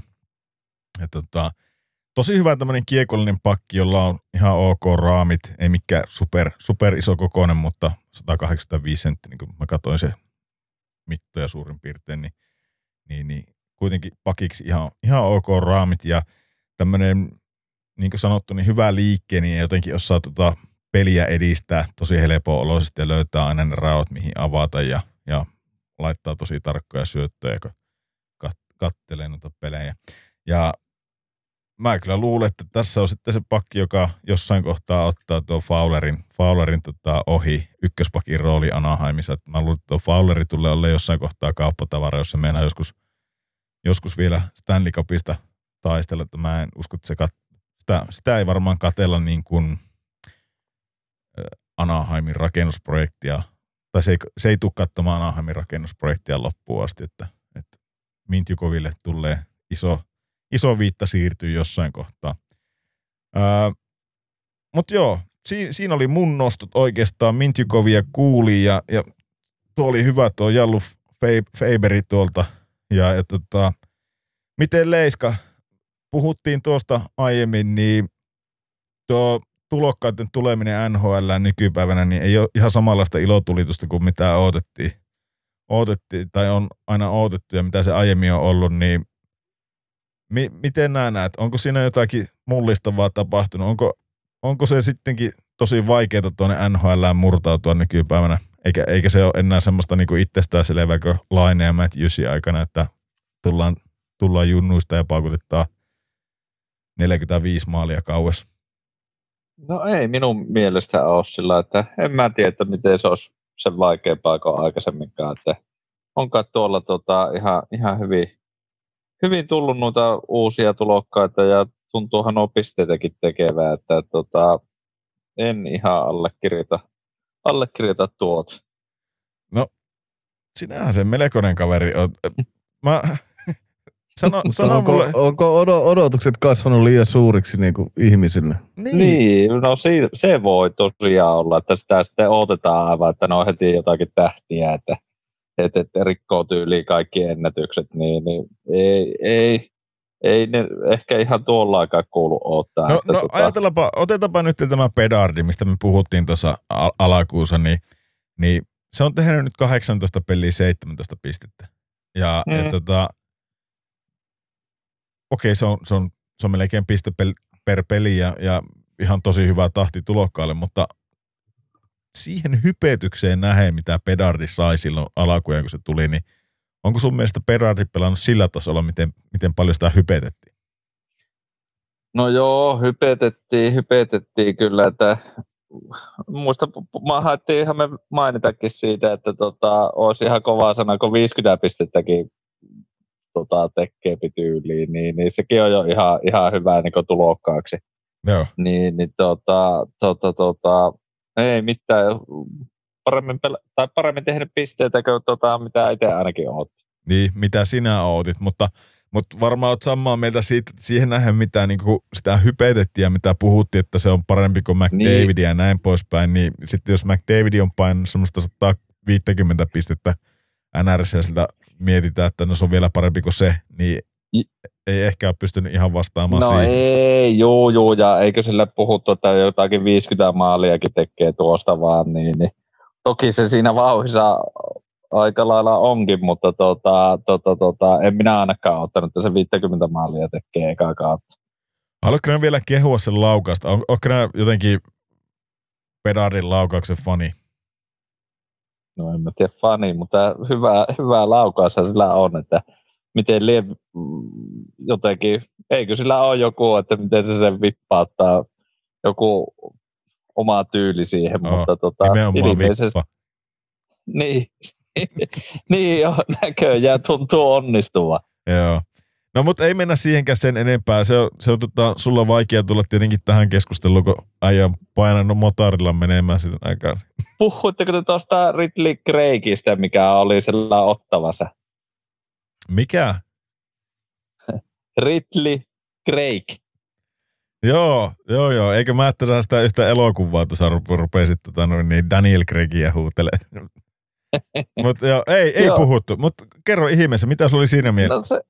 No sehän on ainakin hyvin aloittanut tuo NR-uraa kanssa, että harmi vaan, kun se on loukkaantunut Ottavassa, että 9 eka ottelua kumminkin 7 pistettä. Ja nyt tähän se on ollut tosiaan loukissa, että ihan hyvää aloituksen otti se ainakin NHL-uralle pisteiden valossa ja +7, kumminkin plus-miinuksissakin, niin ihan jännä nähdä, että kun tulee takaisin, että jatkuuko samaa tahtia. Mites niin mun pitää tässä kohtaa ottaa täältä pikkasen itselle vähän taustatukea. Mä nimittäin tänään räpsin tuosta, niin mites sitten, jos aletaan miettiä semmoisia, tuo Korsinski tulikin jossain kohtaa puheeksi, mutta sitten niin kuin, mites tuo Bostonin Brinkki? Sekin on pelannut tosi hyvin. Niitä aika harvoin nostetaan noita äijää. Bostonin Brinkki, tai sitten jos ottaa tuon Poitrasi, joka paikkaa aika hyvin tällä hetkellä Bostonin keskustaa, kun puhuttiin siitä, että Perseron... Bobby Brinkki. Niin, ja sitten Poitras tuolla Bostonissa. Bobby Brinkki on tuolla Philadelphiassa, mutta Poitras on sitten tuolla Bostonissa tulokkaana, niin se on ottanut ihan sikaa hyvin kyllä rooli siltä Perseronilta ja Kraitsilta, kun ne lähti pois siitä, ja varmaan yksi iso syy, miksi Bostonin menestyy tällä hetkellä, niin näistä ei ihan hirveästi monesti puhuta, mutta onko niin kuin mitään mielen päällä näistä kavereista? Onko Jallulla? No ainakin tuosta äkkiä tuosta Brinkistä katsoa, niin aloitusympyrässä ei kuitenkaan kaikkia hävinnyt aloituksia, että 50%. Niin, no, mutta se on huomattavasti paremmin kuin esimerkiksi Bedardilla. Sehän häviää niin 90% aloituksesta, niin se on ihan sama menneekö siihen aloitukseen vai ei. En tosi tiedä monta aloitusta se on ottanut, että jos sä oot ottanut 2 ja toisen hävinnyt, niin se voi. No, sekin. Joo, en mäkään tiedä sitä mutta miten iso niin kuin merkitys tuollaisella Poitrasilla on, jos hypätään tuohon Bostoniin ja tuohon menestykseen, niin tulee nuori kaveri ja pystyy pelaamaan heti isossa roolissa tuossa, niin onko se on varmaan niin kuin yksi iso tekijä sen takia, että miksi Bostoni pelaa tällä hetkellä noin hyvin kuin ne pelaa. Tupe. Toistatpa se kysymys. Toistatko kysymyksen? Niin, että miksi, että onko hän yksi iso syy sitä, miksi Boston pelaa niin hyvin? Niin. No niin, siis sillähän oli ennen kautta sitä puhetta, että nyt se keskusta on niin vähän heikonlainen, mutta tämähän on ollut tämä Poitras varsinkin niin hyvin semmoinen älykäs pelaaja näppärä kiekon kanssa ja pystynyt hyvin niin kuin lyömään itsensä läpi sillä omalla pelityylillään siihen keskellä. Niin. On onnistunut tosi hyvin. Ehkä vähän paremmin kuin mitä ennakkoa odotinkin. Niin, ja se on tavallaan samalla ottanut sahalta ja noilta muilta painetta pois siinä keskikaistalla, että on tuommoinen pelaaja, joka pystyy pelaamaan siinä loistavasti. Samoin niin kuin tuo Evangelista, onko se Luke nyt, joka pelaa tuolla Predatorsissa, niin sekin on jotenkin niin kuin varkain lyönyt vähän itseä sillä läpi. Mulle oli ihan tuntematon kaveri ja mä rupesin katselemaan vähän sitä, niin se on oikeasti ihan pelimies ja hyvä, että se on saanut varmaan niin kuin käytännössä vei Tolvasen paikan. Tai Tolvanen kaupattiin sen takia pois, että on sitten tilaa tuolle kaverille tuossa. Hyvin ottanut sieltä omaa paikkansa. Sitten ehkä mulla tulee mieleen, sitäkään ihan hirveästi aina puhuta, mutta Marko Rossi pelannut tällä kaudella ihan hyvin. Beniersillä pelasi viime kaudella tosi hyvin. Seattlessa ei ehkä ihan niin hyvin tällä hetkellä. Ei ole tulokas, mutta voisi silti sanoa, että aika uusi kaveri NHL:ssä. Mutta sitten yksi, joka tulee kans mieleen, niin Kälkärissä Connor Zary. Niin siinä on kans pelaaja, joka on onnistunut tällä kaudella. Ja kaikki nämä, mitä nyt oikeastaan tässä lopussa mainittiin, niin kaikki on semmoisia, joita ei niinku, kaikki on jäänyt tavallaan sen Bedardin kohun tai niinku kyttäämisen varjoon, niin nuo on semmoisia pelejä, joita kannattaa ehdottomasti tutkailla. Ne tulee isoja nimiä vielä tulevaisuudessa. Mutta sitten, mä tuossa äsken jo sanoinkin tuosta Macklin Celebrinistä ja sitä hehkutetaan seuraavana supertähtenä, niin ei ehkä mennä enää siihen. Leiska ei ollut siinä mukana, niin ei puhuta siitä sen enempää, ei jaksa sitä uudestaan toistella tuossa, mutta oliko teillä ketään tuommoisia tulevaisuuden nimiä vielä, kun niihin kerta kuitenkin puhutaan tulokkaasti, niin aina sitten 20 pelin jälkeen ruvetaan katsoa jo uusia tulokkaita. Niin onko Tupeilla jotakin semmoisia tulevia draftikesän tai tulevan draftikesän lupauksia siellä mielen päällä? No joo, varmaan toi Celebrinin parhaita kavereita oleva toi Cole Eiserman. On kova poika tekemään maaleja ja vähän jännästi taitaa olla jostain Bostonin seuvulta kotoisin, niin nythän se taitaa olla Minnesotan seuvulla kiekkoilemassa, niin vaihtaa sitten takaisin Bostoniin tuossa. Vaihtuuko siinä nyt sitten sarjataso parin vuoden päästä, niin halusi lähemmäksi sinne, kun ei ilmeisesti tämä oli vähän sitä mieltä, että kun et jatkossa ehkä itse pysty päättämään sitä, että missä pelaat, niin nyt oli sitten perheen kanssa mietitty, että olisiko se nyt parempi sitten kasvaa tuo viimeinen hetki ennen NHL sitten niin kuin lähempänä kotiin. Mm. On ilmeisesti siis tämmöisestä kiekkoperheestä kotoisin, että siellä on kaikki suvun miehet tyyliin pelannut jääkiekkoa, ei varmaankaan kyllä niin kuin ihan ammattilaistasolla, mutta jotenkin kiekossa mukana kuitenkin, niin on ilmeisesti hyvin kiekkofanaatikko perhe. Nyt sitten kuulijoille tiedoksi, niin Eisermanista kun puhuit tuossa, niin tämä ei ole, niin kuin, tätä ei kirjoiteta tätä samallaan kuin Eiserman, Steve Eiserman. Ei ole yllä, vaan tämä kirjoitetaan tämä nimi miten?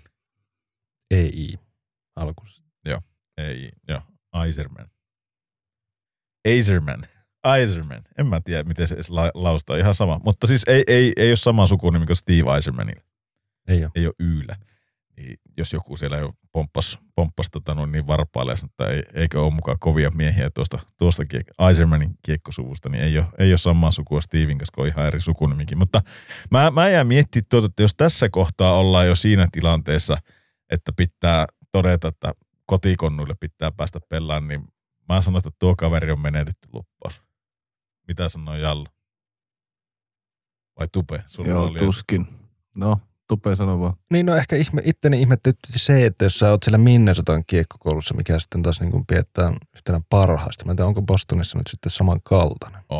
On. Bostoni on, BU on kans yksi niistä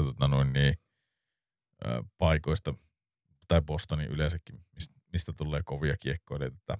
Ei ehkä niin iso kuin, no en tiedä, kumpi on isompi Minnesota vai tuo, mutta aika lailla. Okei, no ehkä se ei sitten siinä niin ole ratkaiseva tekijä enää. Ei, mutta mä mietin vaan sitä, että jos niinku on noin kova kiire sinne äitin lihapateen ääreen. Mutta toisaalta mä en tiedä, voiko tässä olla joku semmoinen case, että se on vähän holtiton kaveri, että sitä on pakko pitää silmällä, että sille käy niinku, se on niinku Evander Kane tuolla tuhulamassa seteleitä välittömästi, kun saa pikkusenkaan kihynyä kätteen, niin se poika laittaa ranttaliksi sitten saman, että en tiedä tappausta sen tarkemmin, ja tämä on ihan puhasta spekulointia, mutta mitä Leiska veikkaa? Tuleeko pelimiestä, jos joutuu palailemaan kotia vielä? Niin, no ei varmaan.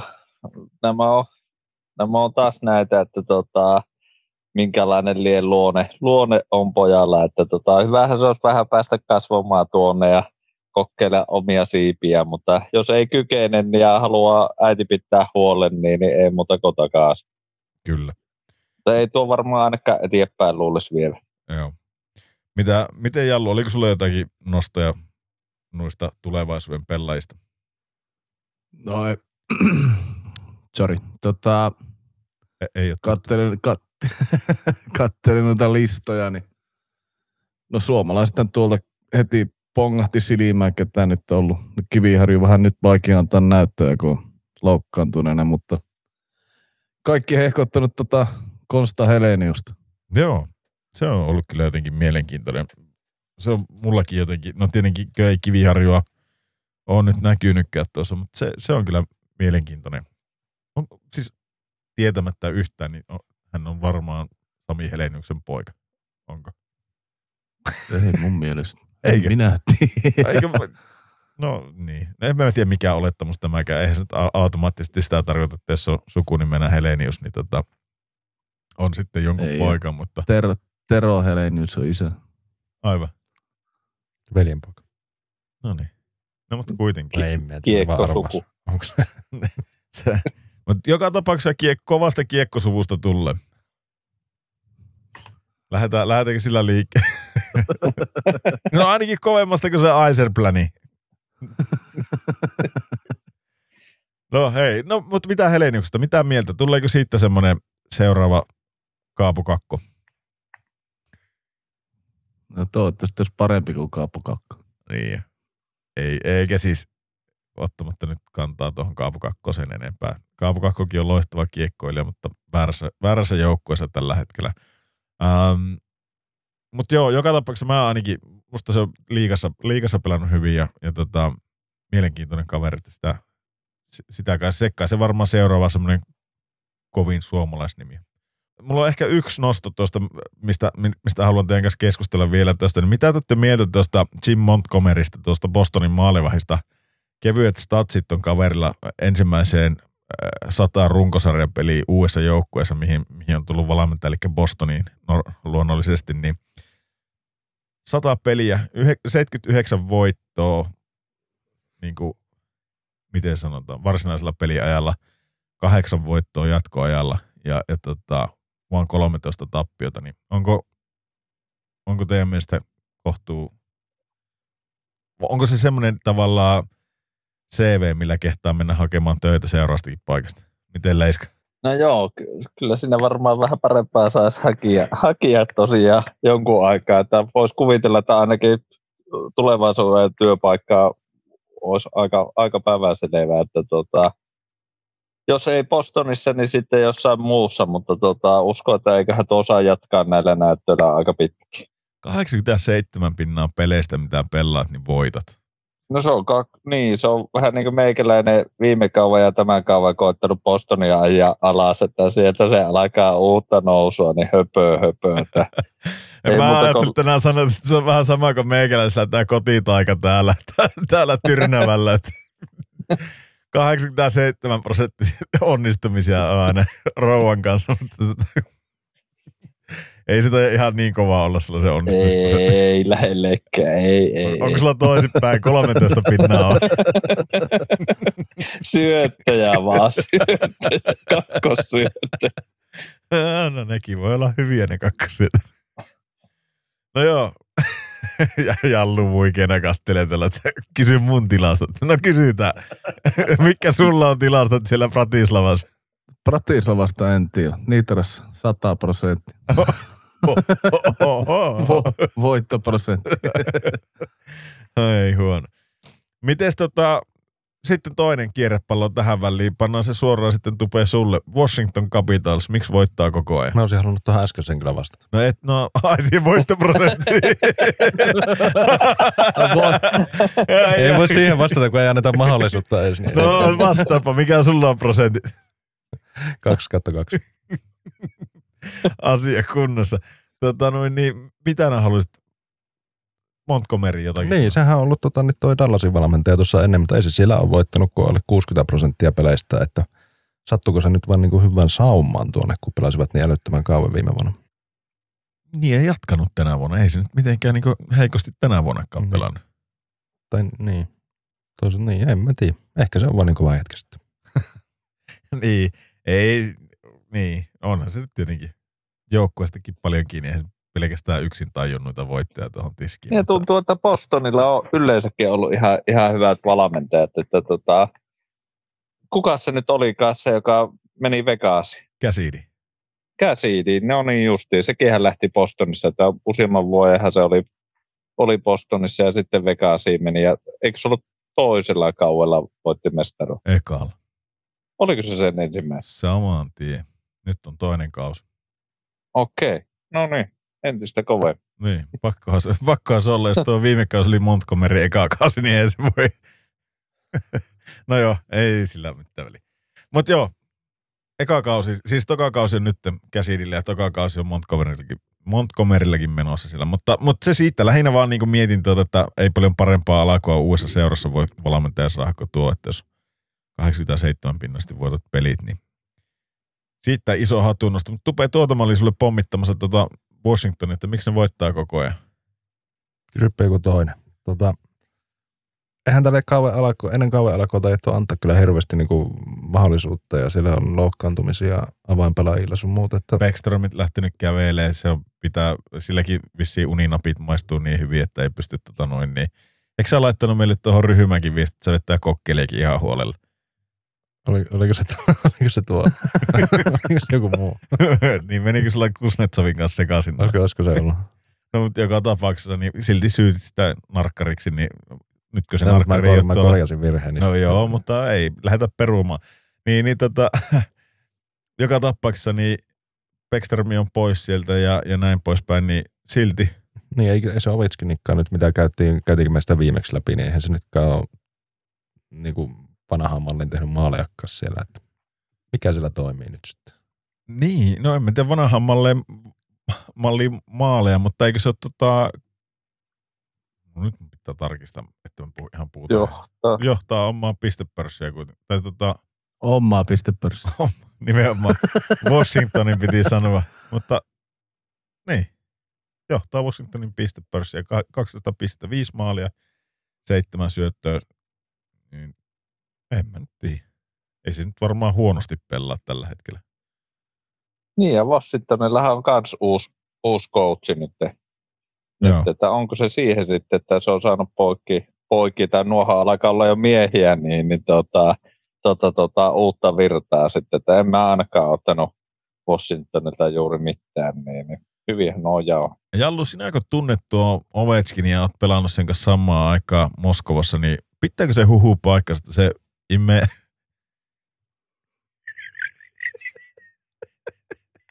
Ei, on mä sanon loppuun asti ennen kuin alat hiittelee. Pitääkö se huhu paikkansa, että se imee erätauolla tai eräaikana niin aina tölökillisen kokista tai pepsiä? En mä muista tuommoista. Tai ei katkota huhulta siipiä, että totta kai pitää. No niin. Eikö se, joku sen, jostakin mä sen oon lukenut, tai jossakin se on sanottu, että mä en nyt muista. Eikö nehän imee sitä kaasua? Ei muuten, sitä kaasusta tuli puhe. Onko nää Jallu imeskellyt Venäjällä sitä kaasua? Imeskellyt? No tai siis hengitellyt, mitä sitä nyt teet? Maski naamalla on napoutellut. No ilokaasua joskus kokeillut. Ilokaasua? Synnärillä. Mutta onko pitääkö se paikkaansa, että siellä on niinku pelin jälkeen? Oliko sun aikana niin tuommoista kaasuhoitoa tarjolla? Oli. Okei. Tiedätkö ne, mitä se on se kaasu? Mun mielestä se on happea tai ksenonia, en muista. Okei. Joku tämmönen sinä on. Niin se tässä on ksenonia tai ilokaasu. Okei. Happea sekoitettuna. Mitä, onko sulla mitään kerran, ootko näin koskaan testannut sitä? No oon mä nyt testannut. Mitä se tekee? Tekeekö se höpöä? Onko sulla heti jotenkin kevyempi olo ja tuntuu, että pystyy juoksemaan läpi seinä sen jälkeen? Ootko näin jotenkin... Onko se niinku humala tilaa, tai tuleeko se jotenkin vaan, kun, mitä mä luin, kun se tuli se yksi kaveri antanut haastatteluja tuonne, niin selitti, että tulee jotenkin kevyempi olo ja tuntuu, että ei väsy ollenkaan ja kaikki on kirkkaampaa ja näin. Huomasitko nää mitään eroa niinku normitiloihin? No en huomannut kyllä. Okay. Kyllä se meni ihan muihin maailmoihin, meni kyllä siitä kaasusta, että en tiedä mitä se... Jeesus, mutta kyllä se ihan kiva tripin sai niin sanotusti. Sinähän oli siinä uutisessa, että se aika pitkä vaikuttaa, että oliko 48-70 jotakin tuntia. 48 vuotta. Mutta mitään kullipillereitä meillä ei kyllä annettu. No just olin kysymässä. Ne saa hankkia ihan itse, jos tarttii joku. Mut kuitenkin, että siellä oliko se semmoinen, niin että pitääkö se paikka, että sukki vähän niin kuin pakotettiin siihen, että ne et olisi millään halunnut, mutta sut vaan niin kuin raahattiin sinne ja... Veettiin semmoisella lepositteellä kiinni siihen sänkyyn. No just näin. No ei kai. Sehän kaikki on ihan vapaaehtoista. Okei. Okay. Mutta siis se ei ole mitenkään peiteltyä siellä. Se ei ole mitenkään semmoista hämärähommaa. Se on ihan normia ja kaikki tekee sitä ja ei siinä ole sen kummempaa. En mä tiedä, onko sitä edes nykypäivänä enää käytössä, mutta siihen maailman aikaan. No silloin, kun sitä oli, niin kyllä mun mielestä sitä... Miten tämä nyt sanoa sitten? Kyllä sitä on kokeiltu. Niin nykyään, mutta ei silloin kun se silloin oli. Ei ollut. Mun mielestä sitä tarjotaan niinku jenkkiarmeijat, tai mitkä nämä nyt isoimmat on, niin se niinku annetaan lievittämään stressiä mun mielestä. Okei. Että sotatilanteessa. Se on helvetin kallista tavaraa. Että. No niin, mutta Venäjällä mikään ei ole kallista. No, sama hinnan ne maksaa siitä muutenkin, mutta niille, varmaan vähän isompi budjetti. Niin, korjaan, venäläisille ei mikään ole kallista, tai tuommoisille niin kuin isoille seuroille, niin jos sitä tarvitaan, niin sitä varmasti hankitaan. No se voi pitää paikkaansa. No, onko se armeijan joukkue se Moskova, missä pelastui? Ei, se oli poliisien joukkue. Seska armeija. Onko Dynamo niin kuin poliisien joukkue? On. Mun mielestä. Ja siis en nyt mene ihan, että rupea ihan valehtelemaan, mutta mun mielestä oli niinku sisäministeriö ja poliisi. Ja jätkillä oli ne poliisien passit kuitenkin. Mitä niillä poliisien passilla saa? Mitä saa? Niin, saako niillä ajaa autolla vaikka päin punaisia? Päin punaisia sai. Kerran olin kyvissä, kun yksi ajoi päin punaisia, niin se pääsi sillä passilla pois sitten. Oikeesti? Joo.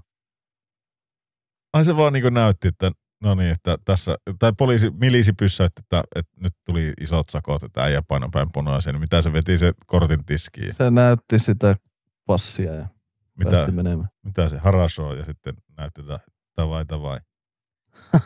No sitä en muista. No niin. No mutta näistä lähdettiin taas väärille raiteille tässä kohtaa. Onko teillä mitään nostoja vielä, mitä haluatte tehdä vai otetaanko tähän kohtaan ne hot takeit ja lyö homma pakettiin? Mä voin aloittaa. Mun ensi viikon hot take numero 1, ja otetaan nämä kuulijoiltakin, pitää laittaa tuohon kyselyyn, mutta meikäläisen hot take numero 1 on Ja tää mulla on kaksi hot-takeä sen takia, että toinen koskee joukkuetta ja toinen koskee yksilötason pelaajaa, tai pelaajaa. Niin Tampa Bay voittaa seuraavat 5 ottelua putkeen, ja mulla on siinä syyki, eli Vasilevski. Tää tietenkin, ne ei 5 ottelua pelaa ensi viikolla, mutta voi ottaa se seurantaa joka tapauksessa, niin mulla on Tampa Baylle 5 ottelun voittoputki tuohon kirjattuna. Ja toinen salettihomma, niin Quinn Hughesilla on ensi sunnuntaina 40 pistettä kasassa. Ne pelaa Anaheimia, Vegasia ja Calgaryä vastaan, niin se paukuttaa 8 pistettä 3 peliin. Siinä on meikäläisen hotteikit ensi viikolla. Melkein 3 pistettä per peli saa pakki Hughesi painaa tulemaan. Mutta mitäs Tupe? Mitä sulla on?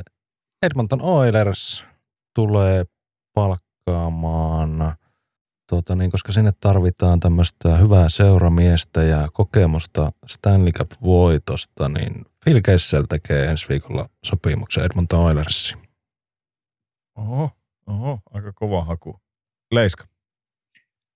No mun hot take on sillä, että Montreal Canadiens 4 otteluun tappioputkeen ottaa tuossa, eli 1 on ottanut alle ja 3 ottaa ensi viikolla lisää, niin se on mun hot take. Kattoin peli Los Angelesia vastaan ja oli niin sysipaska kuin olla ja voi koko Montreali, niin jatkoa on luvassa. No en tiedä, onko tuo nyt iso ja riskialtis otanta, mutta hyväksyttää joka tapauksessa hot takeiksi sitten Jallu. Mitä Jallulla? Kingsillä on kova vierasputki menossa ja ne jatkaa sitä. Ei tule häviämään. Ei häviä vieressä seuraavan 3, mutta vittu kun enillä kuin 2 peliä jäljellä. No tää on vähän pitempi sitten. No ei se mitään, otetaan pitempää seurantaa se. Paljonko nää annat niille, montako peliä vieraissa niin Kingsi selvittää? No mä sanon, että 3. 3? Näin alakko. Noniin. 3 seuraavaa vieraspeliä ne voittaa vieraissa. Saanko minäkin jatkaa, että ei se nyt välttämättä ensi viikolla tästä sopimusta, mutta lähitulevaisuudessa. No ei, kyllä nämä pitäisi olla jätkät viikkokohtaisia hotteikkeja. Jätkät alkaa rönsyille. Että... No äijä sanoi, että 5 seuraavaa peliä, niin ei 5 peliä. Ei olekaan. Mä sanoinkin, että ne voittaa kaikki tällä viikolla tai tulevalla viikolla ja jatkaa sitten siitä niin kuin vieottelun putke siihen. Mutta anyways, lähinnä tupea tuossa kattelin, kun se meinasi, että se kohta seuraavaksi sanoi, että tällä kaudella Kesseli siirtyy Edmontoniin. No, ennen joulua, niin se on sen. No niin, mutta se ei riitä. Se piti olla viikkokohtainen. No ei sillä ole mitään väliä. Ihan hyvä hotteekki. Noita voi periaatteessa laukoa. Eikä se tarvitse tällä viikolla tapahtua. Jos on tuommoisia noin kuumia treidejä, niin kuin Tupella, että polttelee ihan sormenpäitä, niin silloin voi kyllä laukoa ne tuohon ilmaan. Ja kyllä me sitten viimeistään jouluna muistutella, että miten se äijä hotteekki sitten menikään. Mutta kuulijoille kanssa, niin laittakaahan tulemaan teidän hotteekkejä. Mä laitan tuonne Instaan teille kyselyä, että onko mitään hotteekkiä tulevalle viikolle tai vähän pitemmälläkin skoopilla. Ei ole sinänsä väliä sitten, että mitä sieltä tulee, mutta katsotaan. Otetaan ne huomioon. Mutta hei, yksi asia vielä ennen kuin lyön homma pakettiin, niin mitä sanoisit, jos painittaisiin tämmöiset pikku kiekkoveikkaukset ensi viikolla? Jos on olemassa vielä tämmöinen, mä en tiedä onko sitä olemassa, mutta jos on tämmöinen kiekkovakio olemassa, joskus aikanaan semmoinen oli, niin tehdäänkö 4 Pekkaan kiekkovakio tuohon ja läsäytetään se tuonne meidän Instagramiin ihmeteltäväksi ja katsotaan kuka pettää. Jos siinä on 12 kohetta, niin jokaiselle meille tulee 3 kohetta, mitä pitäisi laittaa sitten niin kuin minttiin ja lähdetään miekkailemaan sitten, että miten siinä kävi, kenen tietämys riittää ja kellä ei. Olisiko siinä mitään idean tynkää? Laitetaan testi. Mitä? Passa. Mutta jos ei sitä ole, niin sitten otetaan joku tuommoinen kierros loppuviikosta torstai-perjantai tyyliin. Ja sille, että on riittävästi pelejä, niin jokainen saa valakata lapulle. Tehdään yksi lappu, missä on 4 kohetta ja jokainen valakkaa siihen kohteen. Ja... Ei, kun lähdetään rönsylle 12 peliä. Niin omaa kiekkovakia. No voidaan me se niinkin tehdä. Ja lyö verot sisällä. Joo. Totta kai lyö. Niin, tehdään ensi viikolla semmoinen pikku kiekkovakio ja katsotaan. Otetaan meidän kuulijat matkaan. Katsotaan, saako kuulijat yhtään paremmin osumaan kuin me. Mutta Otetaan pikku haaste siihen kohtaan, niin hei, ihan viimeinen asia. Milloin arvotaan pipot? Milloin me lyön pipoarvonta päälle? No ennen joulua. Eikö se ole jouluksi kiva saa uusi pipo? No niin, pitäisikö meidän ensi viikolla ruveta vääntää sitäkin? Passaa. Tehdäänkö tuohon semmoinen, en mä tiedä kauanko nuo arvonnat yleensä kestää, mutta tehdään joku tuonne meidän Instagramiin ensi viikon aikana. Joku arvotaan yksi pipo näin lähtöjä jollekin meidän kuulijalle ja niin. No, pitää kehittää. Kehitelläänpä se tässä vaikka tuottajan kanssa alkuviikosta joku tuohon ja lyö se tulille, niin saadaan pipot liikenteeseen niin sanotusti. Mutta hei, siinä kaikki tällä kertaa. Kiitoksia, kun jaksoitte kuunnella loppuun asti ja ei muuta kuin ensi viikolla uudestaan. Se on moro. Moro. Moro. Ja vaikka meidän osio onkin ohi, niin ei kannata lähteä vielä linjoilta mihinkään, vaan seuraavaksi tulee sitten Timo Salon vierailun toinen osio, eli ottakaahan homma haltuun.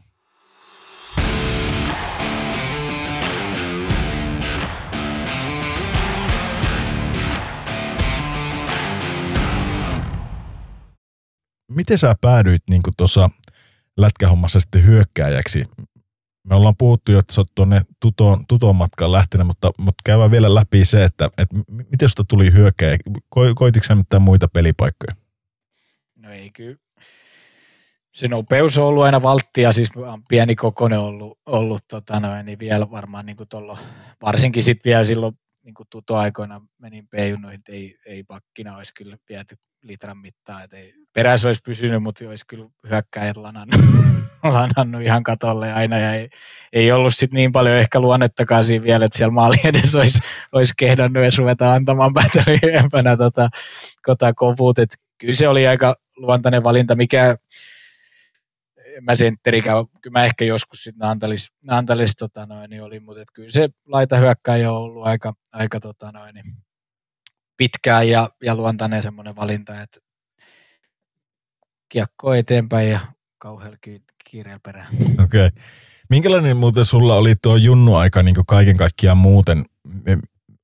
Onko sulla niin kuin, no sä kerroitkin oikeastaan sen VG-ajan, mutta minkälainen se tutoaika junnuna oli? Tuliko teillä menestystä? Sä sanoit, että siellä tiputettiin, oliko se CS, kun te tiputettiin IFK:n toisella kierroksella CSM? Siis BSM ja silloin B-vanhempana, että silloinhan mä vasta meninkin hyvin, oot kuunnellut tässä podcastissa. Samoin vahvuus kuuntelu. Niin, mutta siis silloin tosiaan, kun vasta nousi B-junnuihin ylipäänsä niin kuin SM-sarjaa siksi kaudeksi ja sitten vielä päästiin ensinnäkin playereihin ja tiputettiin IFK ekalla kierroksella. Silloin ne oli kylläkin ne playerit niin, että siinä en ole mitenkään perillä, miten BSMs nykypäivänä se taitaa olla niin kuin liigaseuralla on se BSM-joukkue, mutta silloin oli siis niin paljon joukkueita, että se eka kierros oli kaksiosainen ottelu ja se oli niin kuin yksi Helsingissä ja toinen Varissuoli ja mun mielestä siinä oli vielä varmaan maalierollakin jotain merkitystä, että Varissua Hornankattilasta sitten voitettiin sen verran IFK, että ne sitten tipahti ja sitten oli Tepsi vastaan itse asiassa, olisiko siinä ollut puolivärierät. Niin se oli kuule kova juttu sitten alueella, kun PSMS paikalliset on keskenään. Okay. Et siltä, kun odotusarvo luonnollisesti oli, että kun on noussut joukkue PSM ja sieltä ruvettiin, niin kuin Antalistakin tuli joku poika, ettei siellä niin kuin menestystä hirveästi tarvinnut odottaa, niin siinä mielessä oli ihan niin kuin loistokausi ja tosiaan niin kuin Henkkoht tuli pisteitäkin ja olisiko se ollut se piste per pelitahti siihen SM:ssä ja Tapsa voitti sen niin kuin pistepörssiä, oltiin siis ihan ykköskenttä meillä, että sai pelata ylivoimat ja alivoimat, että paljon sai pelata ja sitten ajunnut ei ollut itse asiassa SM-sarjassa ollenkaan, eli sitten olikin se tilanne, että mä kylläkin siis tää on hauskainen myös tähän, kun mä sanoin jossain vaiheessa, että pelasin nuorempana VG:ssä ja oli keväällä 2 peliä niin saman päivän aikana, niin siitä sitten sinne joulutaukoon, eli semmoinen 9 kuukautta, niin sitä PSM-sarjaa, kun oli tahkottu, niin Anatoli Bogdanovi kutsui Mestiksen reeneihin joulutauoksi. Okei. Okay. Ja ei ollut ihan hirveästi toi tarttunut toi vielä toi punttikaan, että kyllä siinä nyt oli kovasti töitä tehty kesä ja syksy, ja Virtakin oli varmaan jotain siihen jo saanut kroppaa irtoamaan, mutta sitten tuommoinen vähän vanhan liiton coach ja semmoiset pillipunttireenit ja reenit, jotka kestää sitten niinku todella kauan, ja puhutaan joulutauosta, että 2 treenit päivässä, niin meillä oli vielä se tilanne, että oltiin kavereiden kanssa lähdetty laivalla. Ja iltalaiva Turusta ja seuraava illalla takaisin ja sitten siitä aamulla Mestisreeneihin, kun on niin kuin kuitenkin, voi sanoa, että reenit ruvettu oikeasti vasta treenaamaan, niin semmoinen 9 kuukautta sitten, niin sinne mukaan ja siellä sitten siihen aikaan niin ei puettu siellä Mestiskopissa, vaan puettiin Tuomarikopissa ja tehtiin niin kuin siellä se hierarkia oli, että nuoret sitten keräsi todella kiekot, että jos et heti luistelu kerää, niin joku jo veti varmaan kiekunkaan, että nyt tonne, että kyllä se koulu oli aika kovaa, mutta sitten taas semmoinen oma itsensä ja kunnioitti näitä juttuja ja teki nöyrästi töitä, niin en mä silloin Mestistä pelannut sillä kaudella. Tapsa pelasi jonkun sen pelin mun mielestä silloinkin jo, mutta se oli se joulutauon ajan, kun siellä oli, ja sitten muuten sitä A1-divari tahkoneet, että se oli sitten semmoista, että siellä ne pelit oli, kyllä mä sielläkin edelleen oli, vaikka oli niin kuin A-nuorin, niin olisiko nyt ollut 1-2-kentis enemmänkin siihen, että kyllä sielläkin sitten pisteitä tuli tehtyä ja joo, siellä oli sitten aika värikkää pelejä, että jotkut tuli niin kuin voitettiin 20 maaliin ja sitten oli tiukkojakin, mutta sitten SM-karsinat oli kyllä vähän liikaa, että ei siellä ollut kyllä annettavaa ja sitten tulikin Ika tonne peräsimeen. Virran Pekka oli itse asiassa vaihtunut siinä kesken kaiken. Peksi oli meillä ensin A1-divarijoukkueessa, niin Peksi oli vaihtunut, Anatoli sai lähteä ja Peksi vaihtui sinne tilalle sitten niin kuin A1-divarikautena, että Lapsa oli sitten siinä mukana ja jo jonkun verran. Ja kyllä mä nyt itse asiassa siinä kaudella jo A1-divari pelattiin, niin siinä kaudella muutama peli sitten olinkin penkin päällä puremassa tuppeja. Sitten vasta tikakaudella sitten niin enempikin lyötiin läpi. Miten se Peksi oli niin lyhyen aikaa siinä? Lähtikö se sitten Kalpan peräsimeen siitä? No siis mä luulen, että siellä oli Ikan kanssa jonkunnäköistä sopimusta jo tehty Tutolle, että Ika Peksi oli sitten sen, oliko se nyt puolikkaan kauden, mä en nyt muista oikein. Joo. Niin Peksi lähti itse asiassa, mun mielestä oli Kuusamoon, niinkin värikkääseen paikkaan. Kyllä se yritti mua sinnekin silloin saada. Eikö totta, Pallokarhujen valmentajaksi. Joo, että olisiko ja sinne jokunen pelaaja lähtikin sitten, että saatkohan paikkaa Mestiksestä ja muuta. Ja no, onneksi sitten jäi, ja kyllä se Ika, Peksille ikuisesti luonnollisesti kiitollinen siitä heti alkutaipaleesta, että hän osasi ottaa muut oikeisia junnuna, ja niin näki, että potentiaali on, vaikka ei todellakaan ollut mikään valmis peluri, että se ehkä jäällä oli vahvuus, mutta oli paljon työstettävää tässä kropassa ja muuta, ja hän teki sen eteen kyllä paljon töitä ja muuta, mutta sitten tosiaan Ika kun tuli, niin sitten se muuttui vasta oikeasti niin kuin henkkoht niin siihen, että kokee, että oli semmoiseen ammattimaiseen tekemiseen, että sittenhän ruvettiin, kun tosiaan mulla oli lukio loppu, niin mulla oli aikaakin, että Ikahan reenautti sitten syksylläkin, mä olin 2 kertaa päivässä reenaamassa ja muuta ja tekemässä niin kuin käytännössä niin kuin SM-liigassa melkein reenataan, että sitten oltiin niin kuin aamut ja oltiin illat ja elin sitä niin kuin ihan täysin, ja sitten taas semmoinen niin kuin onnellinen tilanne, että ei tarvinnut elää tai ei ole tarvinnut olla siinä mielessä töissä, että asuin kotona ja huikealla 85 € Mestis-liksalla, niin elin sillä, eli pystyi sitten taas olemaan ehkä oikeaan aikaan niin kuin täysin niin kuin ammattimaisessa valmennuksessa totta kai, että Ikan kokemus ja toi kaikki, mutta sitten että mulla oli se aikakin, että mä olin aamut siellä ja siellä niin kuin Ika luistelutti paljon ja teki kaikkia asioita tuohon niin meidän henkkoht puolellakin ja muuta. Et se oli niinku mulle oikea se aika, ja sitten se armeijan tammikuussa ja sitten itse asiassa Tutonkaan Kalpa oli silloin vielä pelasi Mestistä, niin oltiin 3. päädyttiin, ja mut valittiin vielä Mestiksen kauden tulokkaaksi, niin se lähti sitten aika lennokkaasti se oma Mestisura sitten kuitenkin sit käyntiin. Okei. Okay. Niin tuota piti kysyä, että onko sä ollut semmoinen jännittäjätyyppi tai murehtijätyyppi tolleen, kun sä menet uusiin paikkoihin, niin kuin silloin kun tuli kutsu Tuton matkaa Bogdanovin aikaan, niin kuinka paljon sua jännitti tai mitkä oli ne tuntemukset sulla siinä kohtaa, kun sä astelit sinne tai sait kuulla siitä että sinne mennään?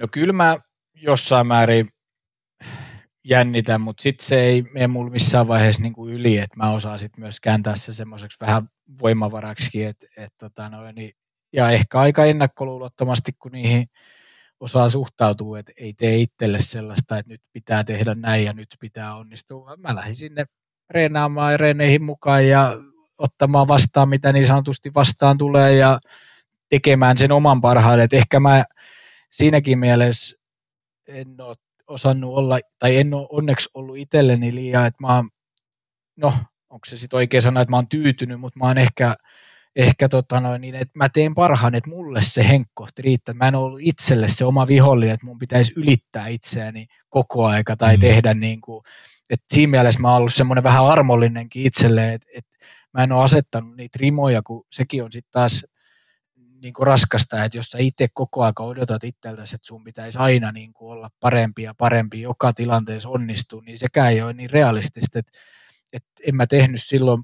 jos Anatoli Bogdanovi kutsuu Mestikseen, että nyt mä menen Mestikseen. Mä menin sinne ihan katsomaan, että mitä sieltä vastaan tulee, ja sitten tähtään on kuitenkin, että mä saan pelata tuon BSM, niin kuin tuossa, että sinne joukkueeseen mä tuossa 7 kuukautta sitten liityinkin vasta. Juu, kyllä.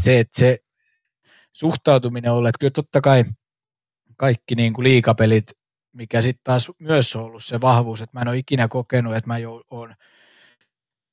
teen semmoista, niin kuin, että se jääkiekossa tulisi että mä, miten mä nyt sanoisin, sanat, mutta siis semmoinen, että mä jotenkin niin kuin leipinyt siihen, tai että se ei tunnu miltään, koska aina kun mä menin alkulämpöön, tai mä menin sinne niin kuin tykkäsin vielä ekojen joukossa luistella sinne jäälle ja pimeä oli, niin aina mua jännitti ja mulla oli perhosi, vaikka se oli niin pirusisti ja niin kuin toisi saisi sanoakin, että musta tuntuu, että mulla ekojen vaihtoihin, niin mä halusinkin sytyttää sitä yleisöä ja sitä joukkueet ja sitä omaa jännitystä poistaa, että mieluummin mä heitän sen kiekon päätyä ja kolaa sinne joku niin kuin ihan täysin pystyyn. Tiedätkö, että sä saat sen fiiliksen ja sä kohautat sen niin kuin yleisön ja sitten taas kun oli itse semmoinen, että oli kopisäänesiä, oli vaihtopenkiläänesiä, ei pysynyt missään hiljaa, niin sitä niin kuin ehkä vähän niin kuin Peksikin odotti, että siellä niin kuin tehdään jotain ja tekee jotain, niin sitä niin kuin halusi siihenkin toisaalta vastata. Ja tuommoiset asiat on sitä, että jos mä olisin olottanut, että mä ei ekas vaihdossa aina maali, että mä saan sen joukkojen syttymään, niin ei se olisi ollut edes realistista. Niin, kyllä. Että se, että mä en niin kuin, on haukannut semmoista liian isoa sitten taas niin kuin palaa missään vaiheessa. No, kuulostaa siltä, että sä oot kuitenkin ollut niin kuin tosi niin kuin silleen kartalla niin kuin omista kyvyistä ja siitä, mitkä ne sun vahvuudet on. Että sä oot pystynyt aina niiden kautta tavallaan peilaa tekemään se sun, tai niin kuin siirtää sen kaiken tekemiseen. Että just toki, että mun mielestä tuo on jotenkin tervettä, että pystyy sanomaan, että joo, jännitti, mutta että osaa sitten kanavoida sen tavallaan oikein ja sitten kääntää sen voimavaraksi, niin kuulostaa kyllä hyvältä ja se on kyllä varmasti semmoinen, minkä pystyy allekirjoittamaan susta. No. Kiitos. Ja siis noin mä itsekin sen koen siis ja totta kai niin kuin jossain määrin haluishan sitä ja totta kai sitä haluaa vaatia itseltään, niin kuin, että tulee paremmaksi, mutta just semmoinen, että en mä vaatinut missään vaiheessa, kun mä en ollut se ykköskentä laituri, että tällä kaudella mun pitää tehdä näin ja näin monta maalia, että mä oon tyytyväinen. Niin, kyllä. Ei missään nimessä. Ja sitten taas se on ollut ehkä se niin kuin oma vahvuus, vaikka paljon oli loukkaantumisiakin ja paljon, niin Pekka ja valmennus tiesi, että mitä ne musta saa, niin ne heitti mut aina heti, kun mä olin kunnossa, niin pelaamaan. Ja mä itse tiesin, mitä multa odotetaan. Totta kai mä itse haluan niin olla parempia, ei se pois sulle sitä, että ei saisi tehdä maaleita, ei saisi tehdä pisteitä, mutta mä muistin tunnistan, että mitä multa odotetaan. Ja sitten kun mulla on ollut aina niin kuin joukkuelaji, niin mä osasin sen joukkueen laittaa sitten kuitenkin itteni edellä aina. Yeah. Että mä olin jopa valmis tinkimään siitä vähän niin kuin, että mä en ole se, niin kuin, joka, jos se joukkue, kunhan se vaan menestyy, niin se on niin kuin ollut se, niin kuin mitä mä itse, kun mä jälkeenpäin katsoin, totta kai aina voi jossitella, toiseksi mun pitänyt olla itsekäämpi ja tehdä asioita, että mun uraa olisi ollut vähän, mutta mun mielestä ei. Mun mielestä mä ollut, sen paikan koen, että on jossain määrin täyttänytkin ja saanut tehdä ja nauttinut hirveästi siitä, mitä on tehnyt siellä kentällä. Kyllä. Tai itse asiassa ennen kuin Timo siirrytään, mä sanoin Timo, piti sanoa kyllä Ola, mutta näin se kääntyy. Ennen kuin siirrytään tuonne Kalpaan ja liiga-aikoihin, niin yksi juttu mun piti vielä kysyä, niin minkälainen valmentaja Ika, Lehkosen Ika on niin kuin ollut sulle? Oliko se niin kuin, tai jos mä oikein ymmärsin, niin se oli kuitenkin semmoinen niin kuin ensimmäinen, mitään pois ottamatta niin kuin peksiltä, mutta semmoinen ensimmäinen niin kuin kunnon todella vaativa valmentaja. Tai minkälainen valmentaja Ika Lehtonen on? Joo, no kyllä peksi vaativaa, mutta ehkä sitten kun siirryttiin ekan kerran niin kuin oikeasti aikuisten joukkueeseen vastaan ihan niin kuin täysin, niin sitten luonnollisesti se valmentaminenkin vähän muuttuu. Et peksi oli kuitenkin junnuaikana siinä tutossa ja silloin kun Mestiksessä muutaman pelin pelasi, niin ei voi ehkä ihan vielä niin verrata, mutta tosiaan kun Ika tuli, niin kyllä hänhän on siis todella niin kuin ihannoi yksilöurheilijoita ja ihannoi sitä miten jotkut maailmantähdet elää ja hengittää niin kuin 24/7 sitä omaa kroppaa ja omaa elämistä sen niin kuin lajin ja sen menestyksen eteen. Ja Ikalla onkin paljon semmoisia niin kuin sloganeita kopis, mitkä oli jonkun olympiaurheilijan tai jonkun huippu-urheilijan sanomia ja tekemiä ja muita. Et kyllä se lähti, ehkä se mikä toikin mulle vielä niin kuin pykälän eteenpäin, niin siinä mentiin aika paljon niin kuin yksilöön, Ika pystyi tarttumaan. Ja varsinkin sitten, kun se oma tilanne oli tosiaan, niin kuin sanoin, että 3 vuotta kun ehtisi Ika-alaisuudessa olla, niin eka vuosi varsinkin niin koko syksy, en opiskellut enkä ollut edes armeijassakaan vielä, niin pystyin käymään aamujäillä ja siellä oli kuitenkin kourallinen pelaaja, niin Ika pystyi niin sanotusti tosi paljon käyttämään sitä aikaa ja sen, mikä niin kuin hänestä, tai miksi se on tosi iloinen, että on Ika-aikana ollut ja hänelle tosi kiitollinen, niin hän varsinkin musta otti semmoisen, niin kuin, että hän halusi koulia sitä pelaajaa ja Ika on tosi niin kuin vaativa ja sanotaan näin, että fyysisesti ja henkisesti, että paljon luistelutettiin, oltiin ihan painohousut jalassa jäällä välillä, että meni jopa niin kuin tämmöisellä pienikokoisella ja joka elää siitä liikkeestä, niin tuntuisi, että välillä vähän semmoista rupesi meinas olla diiseliä siellä peleissäkin, mutta sitten taas Ika ei katso sitä välttämättä sitä yhden pelin, että jos nyt vähän väsyttää siellä yhdessä pelissä, vaan siinä niin kuin oikeasti rakennettiin sitä pelaajaa ja sitä isoa kokonaisuutta, niin sen takia mä koenkin, että Ikasta sain itse irtikin. Niin kuin sanoin, että Ika oli tosi vaativa, että kyllä ihan yksittäiset tilanteet pelissä, niin kyllä siellä muistetaan, kun Tapsankaa pelattiin, niin joskus Tapsalta meni hartiasuoja rikki, kun se nappasi tuosta kiinni vähän kovempaa, kun hänen mielestä kiekko olisi pitänyt saada sit sinisen kulmasta yli, ja niin se ei ihan mennyt ja omin selisi, että kyllä Ika niin kuin osasi. Sanotaan, että ei sitä ikinä pelännyt, mutta sitä osasi ottaa itse ja Tapsa, molemmat ollaan osattu ottaa se oikein, että sä tiedät, miksi se sanoo tai miksi se on vaativa. Se on pelkästään loppujen lopuksi sitä välittämistä. Et kyllähän Ika niin kuin siinä mielessä oli vähän niin kuin vanhan liiton coachi, että sanotaan näin, että nykypäivänä jos heitettäisiin tohon tyyliin repimään, kun paitaa rikkisiä ja vaihtajat jo, niin siitä saataisiin heti someen klipit ja otsikot, että tällaistakö tämä valmentaminen nykypäivän on, mutta mulle se oli hedelmällistä. Yksikin tarina tuossa, kun armeija-aikana niin oltiin Tönströmin Kimi ja Syväsalmen Kaitsun kanssa Säkylä armeijassa, ja sinne se kuitenkin vajaa tunti suuntaansa meni ajaessa, ja voin kertoa, että ei ollut Tuton Mestisseura kaikkein kovinta huutoa siellä kapteenilla, kun annettiin UV-vapaata, että kyllä se oli sitten tasan 1,5 tuntia ennen jäätä ja 1,5 tuntia jään jälkeen, kun piti olla takaisin armeijassa, ja se oli sitten toki aika show, kun sitä eka tämmöinen oikeasti niin kuin joukkue kuitenkin itsellekin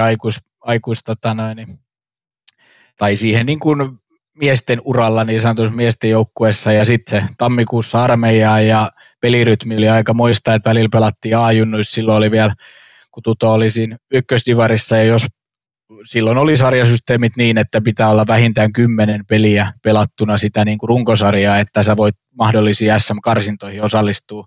Eli meitä, jotka oli junnuikäisiä, niin sitten piti käydä pelailemassa sinne näitä A-pelejäkin. Ja sitten samaan aikaan armeijassakin ja mentiin ees taas sitä väliä ja pelejä tuli paljon. No toki pelit opettaa ja Ika tykkäsikin siitä vaan että ja vähän niin kuin kiusatakin sitä, että mielellään se pelutti paljon Aassakin ja pelattiin Mestiksessä. Ika halusi itse asiassa pelirytmitkin niin, että vieraspeleilläkin pelattiin Kajaani, Kuopio ja Mikkeli, niin 3 peliä 3 päivää, että siellä niin se rupesi katsoa, että ketä kestää, kenellä päänuppi kestää ja kenen fysiikka kestää, ja jos ei kestänyt, niin sitten se tykkäsi kiusata kauheammin, että kyllä se niin oli tosi opettavaista, mutta tosiaan tuohon niin armeijan aikaan, että muistan yksittäisen pelin, ollaan Varissuolla ja junnojen pelissä nimenomaan Mestispeli seuraavana päivänä ja armeijaan piti taas lähteä pelin jälkeen ja taidettiin voittaa 8-3, 7-3, 7-2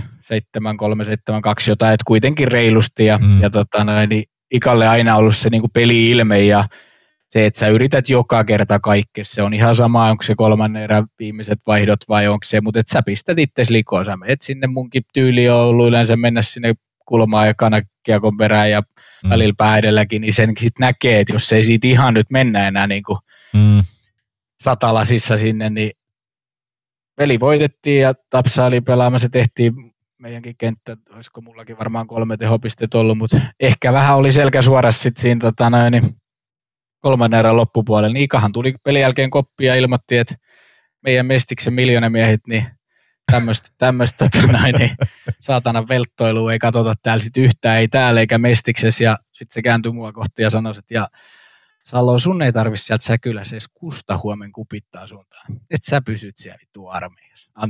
Anteeksi. Ei se mitään. No siinä sitten kuitenkin, kun ajattelee, että mitä mä olin 19 vai 19 taisi olla, niin siitä sitten pikkusen loppulämpöä ja vähän semmoinen, että miten tässä nyt pitäisi ajatella ja tuommoinen valmentaja antaa tulla sitten ihan täyslaidallisen, vaikka on peli voitettu. Ja no sitten armeijaa ja seuraava päivä koitti ja siellä kuulijaisesti rivissä mä lähteväs mettään, kun Syväsalmi ja Töströmi on kipasi kasarmilla vaihtamaan kamoja. Mä muistan, kun Syväsalman kaitsu huusi sieltä tuvaikkunasta, kun mä seison siellä, että Timo, kun ei ollut siis älylaitteet sen enempää, 2003-2004 elettiin, että ei katsottu iPhoneista kokoonpanoja välttämättä, niin se huusi, että isä katto tekstarilta, että saat kokoonpanosta, tuu äkkiä tänne ja sit siihen käsiin pystyy alikerran, että sori, että mun pitikin lähteä uuveille ja se siinä ensin kiukuttelee, että mitä sä sit täältä teet ja paidun nyt äkkiä pois täältä ja sit semmoinen siitä vähän jännä, että jaha, vaihtaa kamat ja voin kertoa, että se tunnin ajomatka kupittaa, niin siinä ehtiin varimies miettiä, jos jonkinnäköisiä, että mitä siellä tulee vastaan, sitten se alle 24 tuntia, kun on ilmoitettu, että ei tarvi hirveästi kupittaa sun tai Säkylästä sit niinku seuraavan päivän katella ja miettiä. Mutta ei mitään, sit mennään kupittailemaan ja meitä oli nuoria siinä kentällä, niin Ika otti ekana aika nopeasti kylläkin, että nuoret tänne ja sitten mä ajattelin, että nyt taitaa tulla meikäläisellä joku tietty laidallinen, niin ei, ilmoitti, että te olette nuoret 1YV tänään, että istetään lötää pussi. Asiasta ei puhuttu sen enempää mitään.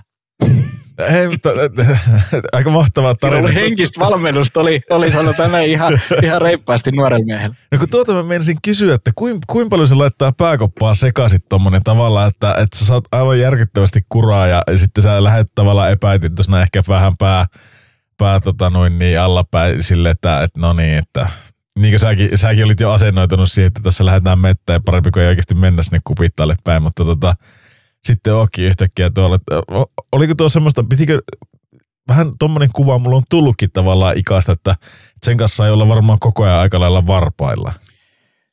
No joo, mutta sitten taas Ika arvosti sitä hirveästi, että sieltä tultiin selkäsuorana seuraavan päivän ja pelattiin peli ilman, että kiukuteltiin mitään tai varsinkaan kapinoitiin vastaan, että kyllä mä niinku sen verran kuitenkin, vaikka nyt en voi sanoa, että siinä pelissä olisin todellakaan ollut mitenkään ylimielinen tai muuta, mutta ehkä se vähän se väsy painaa ja välillä sit kun on tulos tommonen, että johdetaan 4 maalilla 3. erän lopussa ja saa tajunnojen pelissä ja seuraavan Mestispeli niin et lähde ihan jokaista kiekkoa enää täysillä. Niin, mutta sitten meillä oli ehkä Ikankaan aika helppo semmoinen suhde, että mä kyllä sitten tiesin, jos en ollut ihan täysin ehkä tehnyt ja mä en ollut ikinä niin kuin valmentajia kohtaan tuossa uralla mitenkään niin kuin kiukutellut ja ne ties mitä mä sain ja jos mä tein jotain niin kuin en sitä mitä multa odotettiin, niin mä kyllä se yleensä itsekin tiesin ja että mulla on ollut noihin valmentajiin tosi helppo suhde siinä mielessä aina, että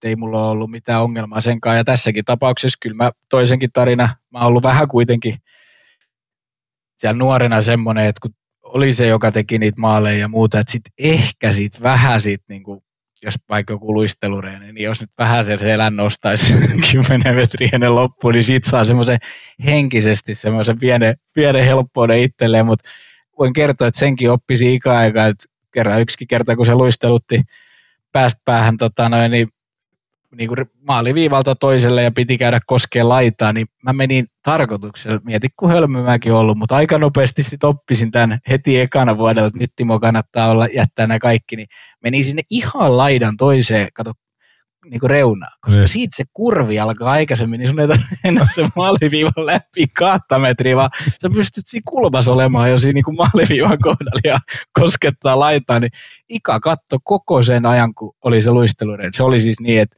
1 kerta toiseen päähän seuraava meni ja sitten 2 ja sitten 3. Ja se katto kaikki ne, kun mä menin kyllä ihan tahdilla ja muuta, ja sitten se ilmoitti, kun kaikki muut lähti, että Timo, joka kerta varastit tuolta niin 3 kertaa 1 ja täysin, ja sä lähdet ja teet ennätyksen nyt, se kellotti. Ja voin kertoa, että siinä vaiheessa en hirveästi varastanut, ja vaikka oli luistelutettu noin paljon, sit siitä koppia, silloin kun Mestis ei ollut mikään nuorten miesten sarja, että siellä oli Forsseli, Teroa ja Vuorisalon Markkuu ja muita, niin ne vähän kattoisit ja tuli vähän naputtaa tuohon polvelle, että älä stressaa, että anna olla, että se nyt toi oli turha, tai jotenkin näin sanoja. Ne. No, sitten tuli seuraava aamu, ja mä olin taas siellä aamulla muutamien kanssa aamuja ja muuta, niin Ikahan oli ihan ihmeessä, että mä menisin. Että kun se pisti mut, ja sitten mä olin, että ei kai, että mä nyt ehkä tein vähän hölmöstä, niin se arvosti sitä kuitenkin, että mikä se mun reaktio siihen oli, että jos miten hän on suhtautunut ja minkä palautteen hän on antanut, että voin kertoa, että nämä loppuu aika nopeasti tämmöiset pienet itseltä, että saisiko tosta vähän helppoa, niin sen oppii aika nopeasti. Mutta mä tykkäsin Ikasta hirveästi ja vaativa oli, mutta mulle taas semmoisen niin oikeaan aikaan tuommoinen valmentaja teki niin tosi hyvää. Joo, ja tuokin varmasti, mä jäin miettiä, että silläkin varmasti niin kuin haetaan sitä henkistä kovuutta ja halutaan oikeasti katsoa, että antaako tuo kaveri periksi ja niin poispäin, että niin kuin paljon kaikennäköisiä testejä varmaan tuohon aikaan ollut.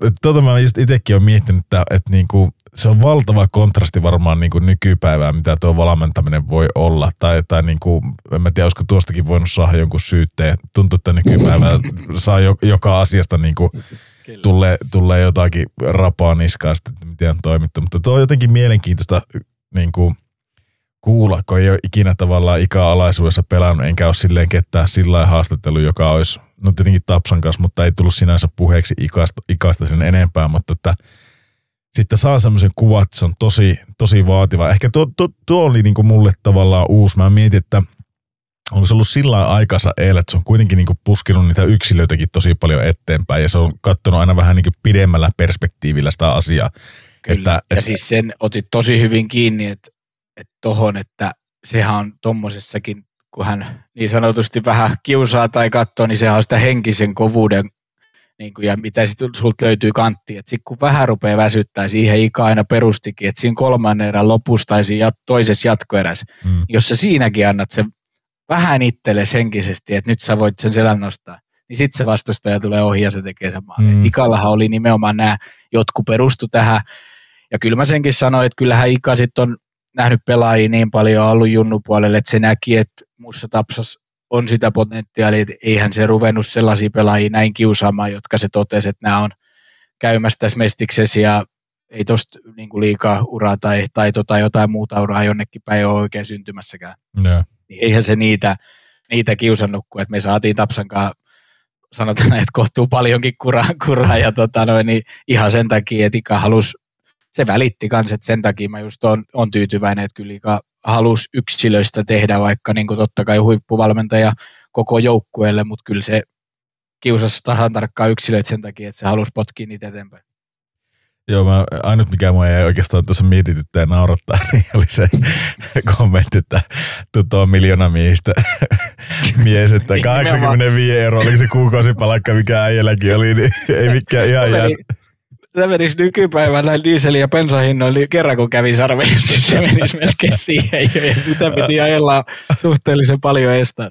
Miten muuten tuo niin armeijan aika, oliko sinulla jotenkin vaikeaa sille, että kun sä sanoit, että oli tosi paljon kuormaa, että oli niin A-junnuja ja oli niin edustusjoukkojen mukana ja sitten vielä armeija tuohon päälle, niin miten hyvin sä pystyt tuon armeijan hoitaja pelaamaan saman? No muthan valittiin kaiken lisäksi Mestiksen vuoden tulokkaaksi tuon kevään jälkeen, että kyllä se mun luisti se pelaaminen ja vaikka siinä oli paljon kuormaa ja sanotaan näin, kun ei ollut niin pitkää aikaa edes, että sä olit vasta reenannut, kun jääkiekkoilijan kuuluu reenata, niin silti se pelaaminen aina, siihen sai viritettyä itsensä ja se jalka kuitenkin kulki ja kyllähän tuossa tähän armeijan aikaan, että miten raskasta se sitten oikeasti se kevät oli, että jos mietit, että me pelattiin Mestiksen playerit ensin Kajaani Hokkiin vastaan. Tietenkin Kajaani Hokilla oli kotietu, eli pussilla painettiin Kajaani ja yöllä tultiin ja armeijaan lähettiin ja Hokkiin vastaan päästiin jatkoon, niin tuli vastaan Kalpa. Kas kummaa Kuopioon, Kalpalla kotietu. Siellä oli sitten mua Sami Kapaset ja Timoset ja Adam Hallit ja niin. Siitä pari kertaa Kuopioon ja tiputtiin Kalpalle ja sitten tuli pronssipeli heti perään Mikkelis Jukure vastaan. Niin siihen, mä en edes muista, kestikö tuo 2,5 viikkoa toi sykli, kun me mentiin siis kuitenkin ees taas bussilla noihin paikkoihin armeijaa, jonkun reeninkin piti vetää ajella armeijasta.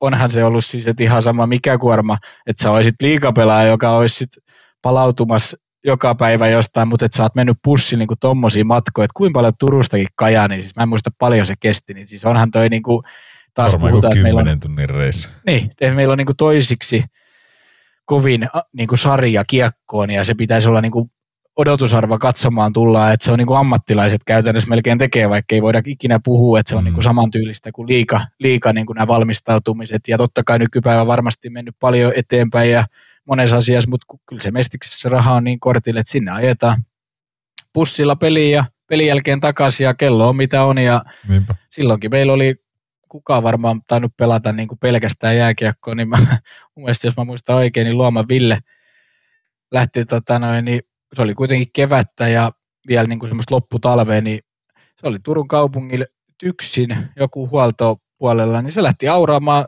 saakeli kun pussi tuli kupittaan pihaan joskus 4, se lähti auraamaan lumi pois, koska tyksissä ei ollut oikein varaa sanoa, että mä tuun sit vasta aamulla, kun mä oon nukkunut, että ne ilmoitti, että tänne näin ja pussi oli pihassa, niin hän lähti auraamaan tyksialueen ja seuraavan päivän muista oikein oli pelikin.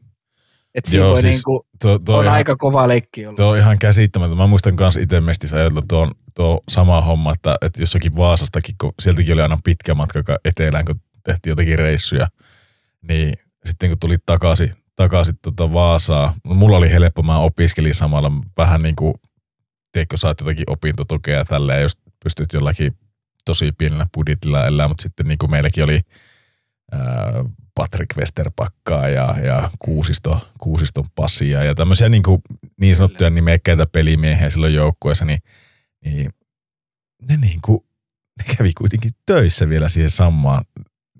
Mietinkö ne lähti just tolle niin kuin sä sanoit, että tullaan hallille, niin se on sitten ehkä kerkeä vähän käydä silmät ummista. Sillä kuitenkin ihmisillä asuntolainaa ja perhettä ja kaikkea, niin kyllä tuo on Mestis sillain kova sarja, että kyllä siihen pitää nostaa hattua niille, jotka sitä jaksaa ja touhua, että tuskin vielä tänä päivänäkään, niin eiköhän ne kaikki ole puoliammattilaisia siinä mielessä, ei varmaan kukaan täyttä liksaa saa no, tai pelkästään sillä.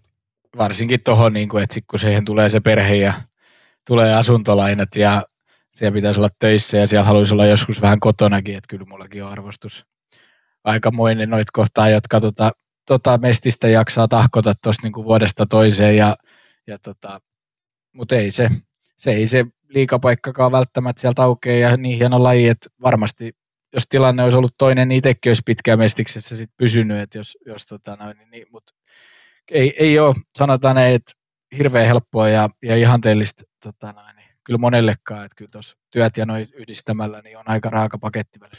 On, ja kyllä siinä varmaan jonkun ohipeli silloin tällöin ymmärtääkin tavallaan, että siinä on aika paljon. Joskus se selkeä on suorassa varmaan. Niin. Kyllä. Mutta se oikeastaan Ikasta ja tutosta.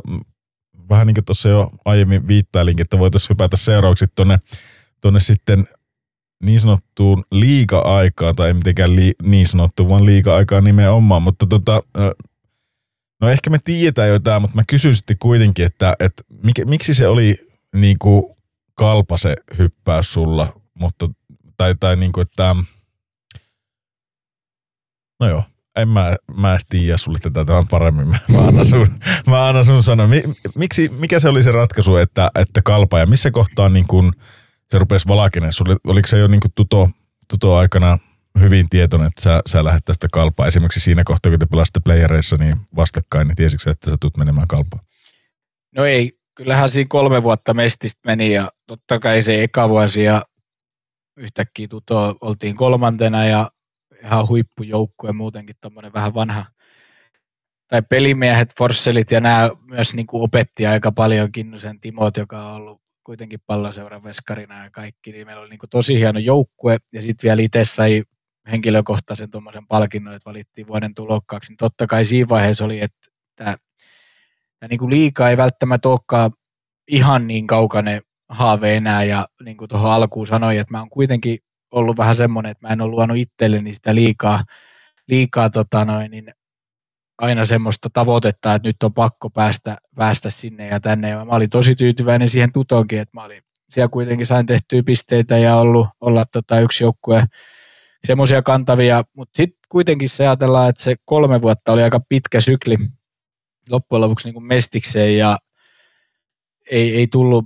Ei se Mestis ollut mikään ponnahduslauta liikaa siihen aikaan, että jos ajatellaan, että nykypäivänä joku nuori tekee niin kuin paljon pisteitä ja valitaan vuoden tulokkaaksi, niin kyllä sieltä niin kuin vähintään joku yrittää liigaseura vähän kosiskella, mutta jos mä nyt oikein muistan, niin ei tainnut ensimmäistäkään olla ensimmäisen tutovuoden jälkeen, vaikka näin oli käynyt, niin kyselemässä mihinkään liigaseuraan ja ehkä se Ikan rooli sitten kuitenkin, että sitä olisi vasta ollut vuoden siinä ja hän teki niin kuin tosi paljon hyvää siihen niin kuin mun henkilökohtaisesti mun uralle jo sen 1 vuoden aikana, niin ei mulla ollut siis agenttiakaan mihinkään.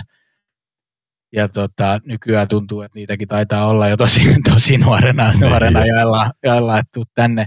Niin kuitenkin ajattelet, että Mestiksen vuoden tulokas ja jonkun verran pisteitäkin, niin ei, että kukaan agenttikaan kysely, että tuuks tänne meidän leiriä ja muuta, että sitten se oli semmoinen jatkumo siihen Mestikseen ja sitten tämä huikea 3 vuoden sopimus, kun oli, niin se nousi, se taisi tuplaantua seuraavaan vuoteen ja olisiko jopa sitten ollut 3. vuonna niin jo muutama satanenkin, mutta sitten tuli 3. vuoteen, mulla oli joku polvivamma, taisi olla siinä viimeisessä vuotessa, että mulla meni jonkun verran pelejä ohi ja mä itse asiassa muistan, että Tiilikaisen Jukka, Rautakallio Mika otti Ikan kautta yhteyttä, koska tunsivat Ika hyvin ja kyselivät meistä ja kuitenkin 3 vuotta ollut Ika. Totta kai varmasti Ikalta oli joku kysely joskus jo tämä valmentaja, että Ikakin kuitenkin liigacoachina ollut ja muuta. Niin oli se peli mennyt eteenpäin, mutta kuitenkin ehkä vähän semmoisella, niin kuin, ei nyt laahattu, mutta vuodesta toiseen oltiin joka kerta niin kuin Tuton kanssa pronssipelissä, että ei edes saatu niin kuin sitä kruunua sinne kauteen. Ja ehkä se henkkohtkin ne oli aika, pisteet nyt tuli johonkin kauteen vähän enemmän ja muuta, mutta se oli vähän semmoista tasasta kuitenkin. Ja siinä olikin vähän itselläkin, sitten mä rupesin olemaan kuitenkin 21 vuotta siinä 3. kautena ja sitten se pieni polvivamma siihen alkuvuoteenkin tai alkukauteen.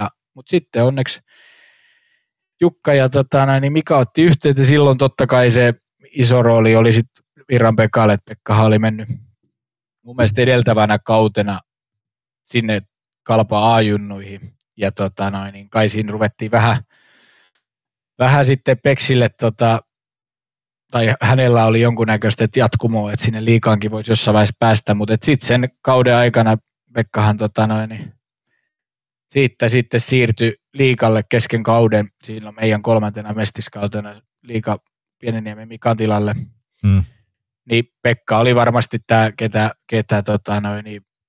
hän on aina ollut, niin kuin nykypäivänäkin kun ollaan oltu yhteydessä, niin Pekalla on hirveän tärkeä se joukko ja miten se rakennetaan siinä, että siellä on hänen tyyppisiä pelaajia, hänellä on siellä semmoisia, kenelle kenelle hän pystyy, tai ketkä ostavat pelitavan ja ovat siellä niin joukkueessa, niin kyllä Pekka sitten taas tiesi meidät niin hyvin tutoajoilta ja varmasti haluski turkulaisena Savoon, niin siellä ei välttämättä ollut niitä omia pelaajia ihan hirveästi valmiina, niin halusi ruveta Kalpallakin kuitenkin oltu tämän uuden liigatulemisen myötä, niin siellä vähän viimeisillä sijoilla ja et semmoisen jonkunnäköisen muutoksen sinne ja sitä pelaajaa, jotka niin kuin, hänellä on aina ollut se pelityyli kuitenkin niin kuin luisteluvoittosta ja sitä pidetään kiekkoa ja muuta, niin Pekka se varmasti on ollut se isoin, mutta sitten tuli Jukka ja Mika tuohon noin agenteiksikin, niin en tietenkään tiedä, miten siellä sitten sisällä neuvottelut, mutta kyllä totta kai jos ajatellaan, että niin kuin kerroin, että 3 vuotta vähän sitten tutossa kuitenkin semmoista, että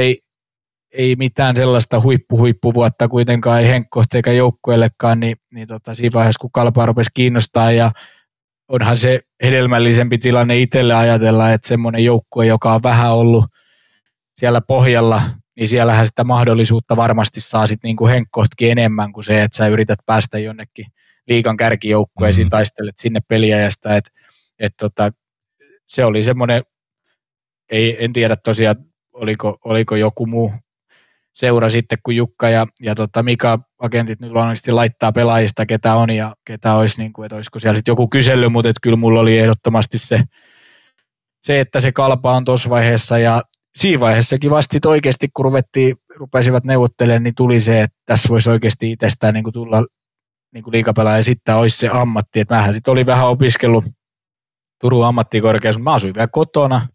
Mulla oli tulossa 21 vuotta ikää. Siis mä oon taas miettinyt taaksepäin, kuin sinisilmäinen sitä ollut, että mitä jos siinä vaiheessa se Mestis loppui, niin mitä mä olisin tehnyt? Niin. Tossakin puhuit, että se on kuraattorit vai opintoajat, että se pitäisi, että sua kun oot ollut siellä niin kuin yläasteen viimeiseltä lukioalus, niin että se rooli, mikä siellä on, mutta kyllä mullakin oli ihan niin kuin, että mä en ollut edes asottanut itsellä semmoista, että mun on pakko pulla joku liikapelaaja, että mä ylipäänsä rupean tienaamaan. Mä vaan luotin siihen ja vanhemmat antoi asua kotona, kun siellä nyt ei tienistit ollut mitään hirveän huimia tuolla Mestiksessäkaan. Ja sitten toi Kuopio tohon ja voin sanoa, että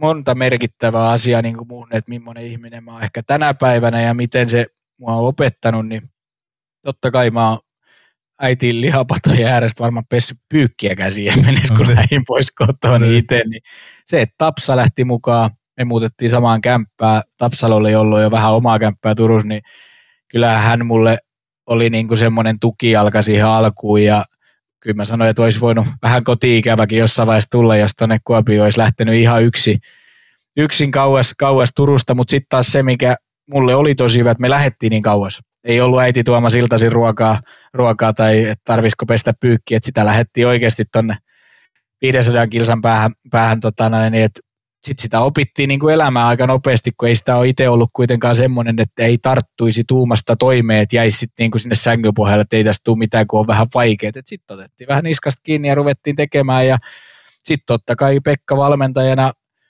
jos Ikan tuommoinen niin henkilökohta panos siihen mun henkilökohtaisesti ja kaikkeen, niin kyllähän Pekka toi sitten taas liikaluonnollisestikin se Mestiksestä, siinä on aika iso hyppäys siihen niin joukkueen pelitavaan kaikkeen, kun sitä aikaa hioa sitä ja tehdä ja sitten vielä siihen niin yksilölliseen, että jos Ikan aikana kuitenkin porukka kävi töissä ja iltaisin reenattiin, jos ei aamusi ollut käynyt, niin siellä sitten tehtiin, että sä siinä vaiheessa tee mitään räjähtävää voimaa, kun sä oot ollut siellä 8 tuntia töissä. Totta kai itse pystyin tekemään ja ylläpitämään ja kehittämään itse niin kuin fyysisestikin vähän kauden aikana, mutta kyllä sitten toi Kalpa toi mulle vielä sen siihen niin kuin omaan, että siihen panostettiin, mikä se mun vahvuus on ja se nopeus ja se räjähtävyys ja se kaikki, että kyllä Pekka toi niin kuin sen, vaikka aina joukkoja pitää tietyt treenit on kaikki samoja toisille tai koko joukkueelle, mutta kyllä mulle Kalpa sitten toi semmoisen vielä sysäyksen, että tuntuisi, niin kuin taisin sanoakin, että vähän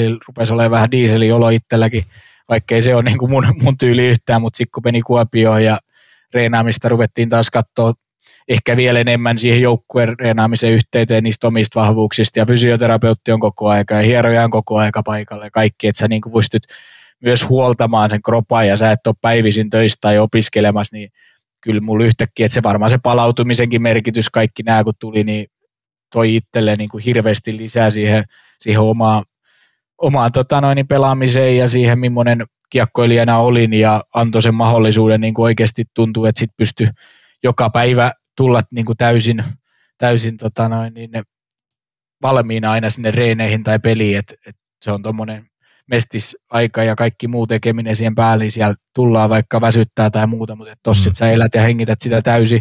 Sitten mä olin kuitenkin jokunnäköinen seurustelusuhde taisi olla, mutta lähtökohtaisesti sä nyt noin nuorena lähin sinne yksin Tapsan kanssa, että kyllä se parisuudekin siinä jäi ja muuta, että sä sait elääkin vain niin kuin ainoastaan itseä varten, että ei sulla ollut sitä perhettä siinä mukana, minkä olisi vähäkään sanottanut sitä tekemistä, että kyllähän se oli kova juttu, niin se eka vuosi, kun tajus, että siellä ollaan ihan ja täysin ja pelataan pelkästään liikaa ja hengitetään ja eletään täysin sen niin kuin liikan tahdissa ja kaikki se muutos, mikä tuli, että muutettiin omaan käppään tai Tapsen kanssa yhteen, mutta ensimmäistä kertaa lapsuuden kodista poiskin, niin se teki mulle aika hyvä. Niin.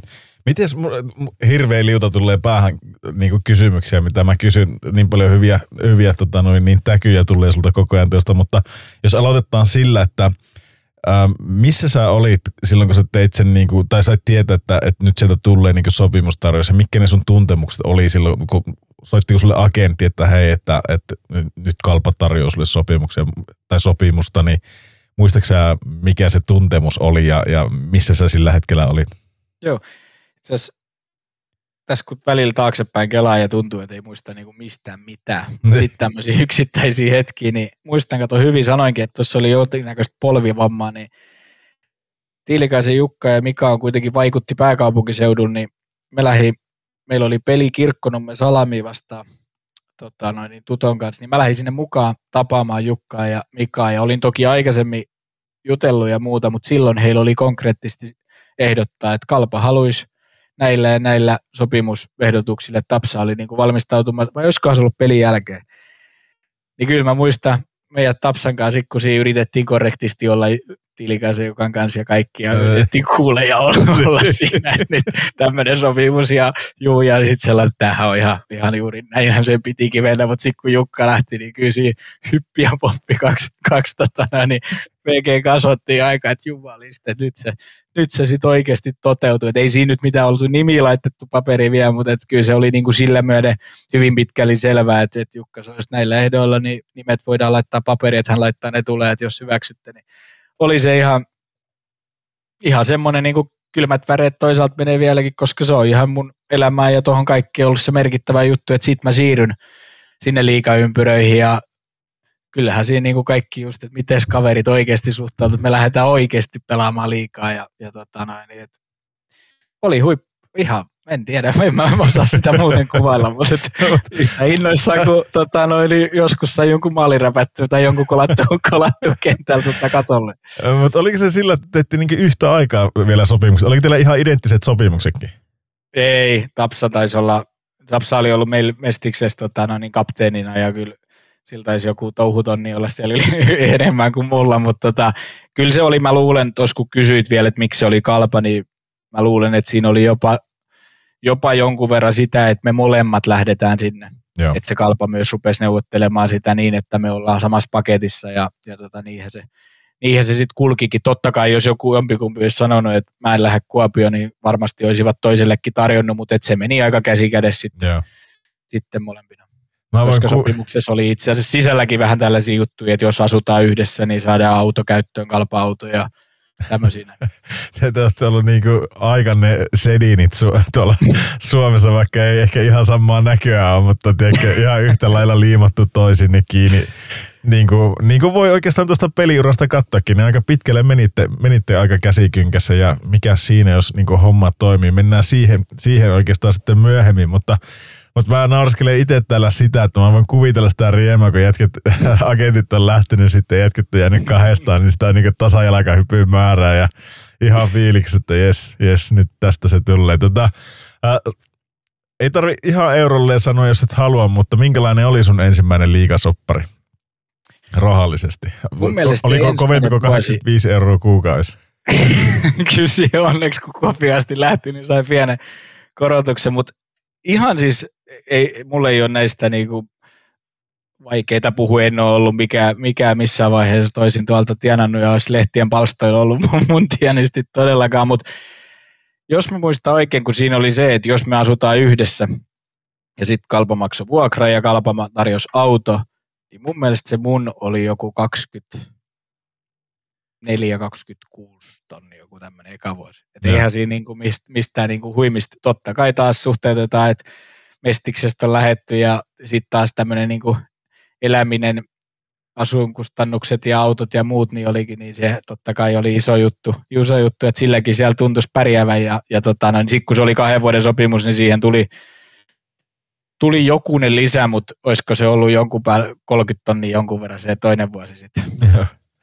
Niin, mutta siis, niin, että siinäkin ihan hyvää perspektiiviä siihen, että no tietenkin sitä voi ajatella monelta kantilta, että saa elää unelmaa ja tehdä just sitä, että se, sitä mitä haluaa, että se ei sinänsä tunnu työltä ja niin kuin sanoit, niin siinä oli asuntoja, autoja ja näin poispäin, mutta kyllähän jääkiekkoon kuuluu sitten myös uhrauksia. Sä voit varmaan allekirjoittaa sen, että aika monet niin kuin juhlat ja kaveritten kanssa ne hetket, kun kaikki muut kaverit on mennyt jonnekin konserteihin tai johonkin juhannusrientoihin tai johonkin muuhun. No ehkä tuo juhannusriento on huono, mutta tiedätkö, kesällä niin sä lyöt toistoja sisään siinä ja ei se niin kuin siihen nähdä, että no tietenkin siihen aikaan se raha oli eri, mutta sanotaanko näin, että jos vaikka joku ihan perustyössäkävijä olisi tienannut se saman verran, niin kyllä sitä olisi varmaan katsottu, että aika pienituloinen on, tiedätkö. Siis uhrauksiahan se vaatii, siis totta kai ei tonne, se oli jo silloin niin kuin käytännössä sitten, kun P-junnuihin lähti Tuton pelaamaan, niin huomasi jo, että ne Tapsa oli ihan parhaimpia kavereita, niin sekin on ollut toisaalta helpotus, että siinä on ollut se toinen yksi kaveri tekemässä samaa ja samoja uhrauksia, ja siinä on voinut hakea vähän sitä myötätuntoa tai sitä kuitenkin, että elää yhdessä sitä niistä, mistä joutuu antaa periksi, niin sitten tehdään jotain muuta. Ja tuossa nauroin, kun sanoit tuosta juhannuksesta, kun mekin Tapsan kanssa aina johonkin lyötiin semmoisia pieniä maaleja, että sitten juhannuksena sit muuten juhlitaan ja ruisrokit, niin mulla on pakko sanoa, että tämä huikea liksa, kun oli niin sehän meni yksi juhannus, se eka vuosi taisi mennä just niin, että Kalpamaksu, mä en muista miten se palkanmaksu meni, mutta silloin oli niin, että se tuli just ennen juhannuksi, niin kun sanoit, että vaikka se vähän raha oli eri, niin ei se nyt mikään hirveän kummallinen, niin sitä käytiin sitten nostamassa aika hyvin paljon siitä ennen kuin lähdettiin sinne Naantalin rantaan, että kyllä siinä varmaan juhannuksen jälkeen meikäläinen hetken miettii, että jaha, ei tätä nyt ole ihan mässäitäväksi tähän loppukuukauteen, mutta onneksi oltiin kesä hyvin pitkään niin paljon siis kotona, että siellä oli äitin pöperöt edes, niin sitä pystyi vähän rallattelemaankin silläkin rahalla Naantalin kesässä, mutta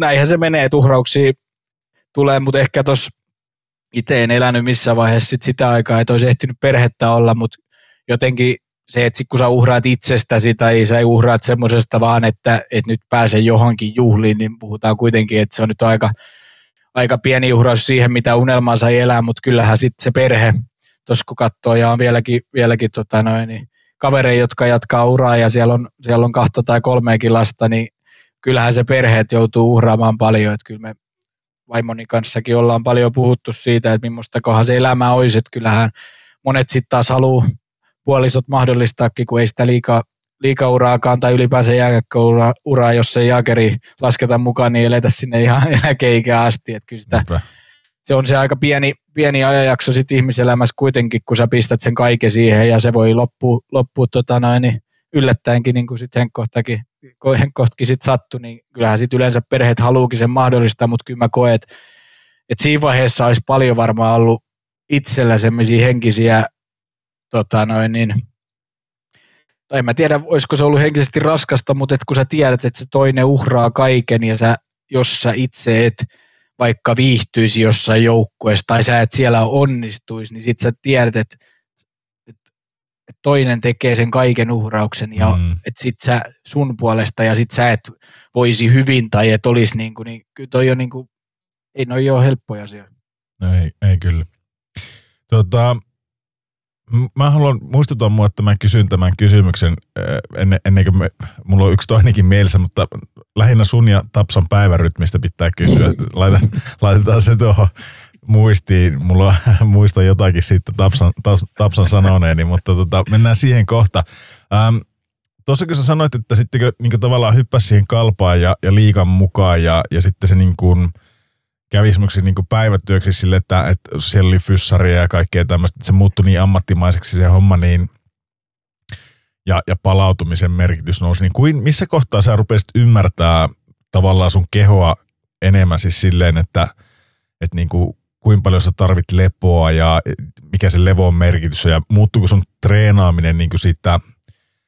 Mä en tiedä, oliko se vielä tuossa vaiheessa, kun se tavallaan tuntui, että kaikki painolla kolistelut jäi vähän vähemmälle ja tuli kaikkia kuminauhan jumppaa ja alettiin puhumaan koreista ja ruokavalioista ja kaikista tämmöisestä. Niin oliko se vielä tuossa kohtaa, kun sä hyppäsit Kalpan mukaan, niin oltiko noista asioista tosi valaveutuneita siellä vai tuliko ne sitten vasta myöhemmin uralla? Niin, se vuosi oli 2008-2009, niin ei silloin nyt ehkä ihan noin pitkällä, mitä se nykypäivänä on, että no mä oon ollut sen verran kevyt rakenteinen aina, että mulla ei ole ollut semmoisia rautojakaan niskassa, että sit polvet tai paikat ottaisi selät nokkiinsa niistä. Okay. Niistä ja mutta kyllä sen niin kuin merkitys nimenomaan, sen huomasin, mä muistan meinaa sitä ekaa syksyä, kun se liigakausi oli starttailemassa ja jotenkin sinne peli niin aamureen, kun ne reenit oli yleensä sitten kuitenkin vaan, jolle nyt ihan tuossa harjoituskaudesta puhutaan, niin se jää oli siinä aamulla.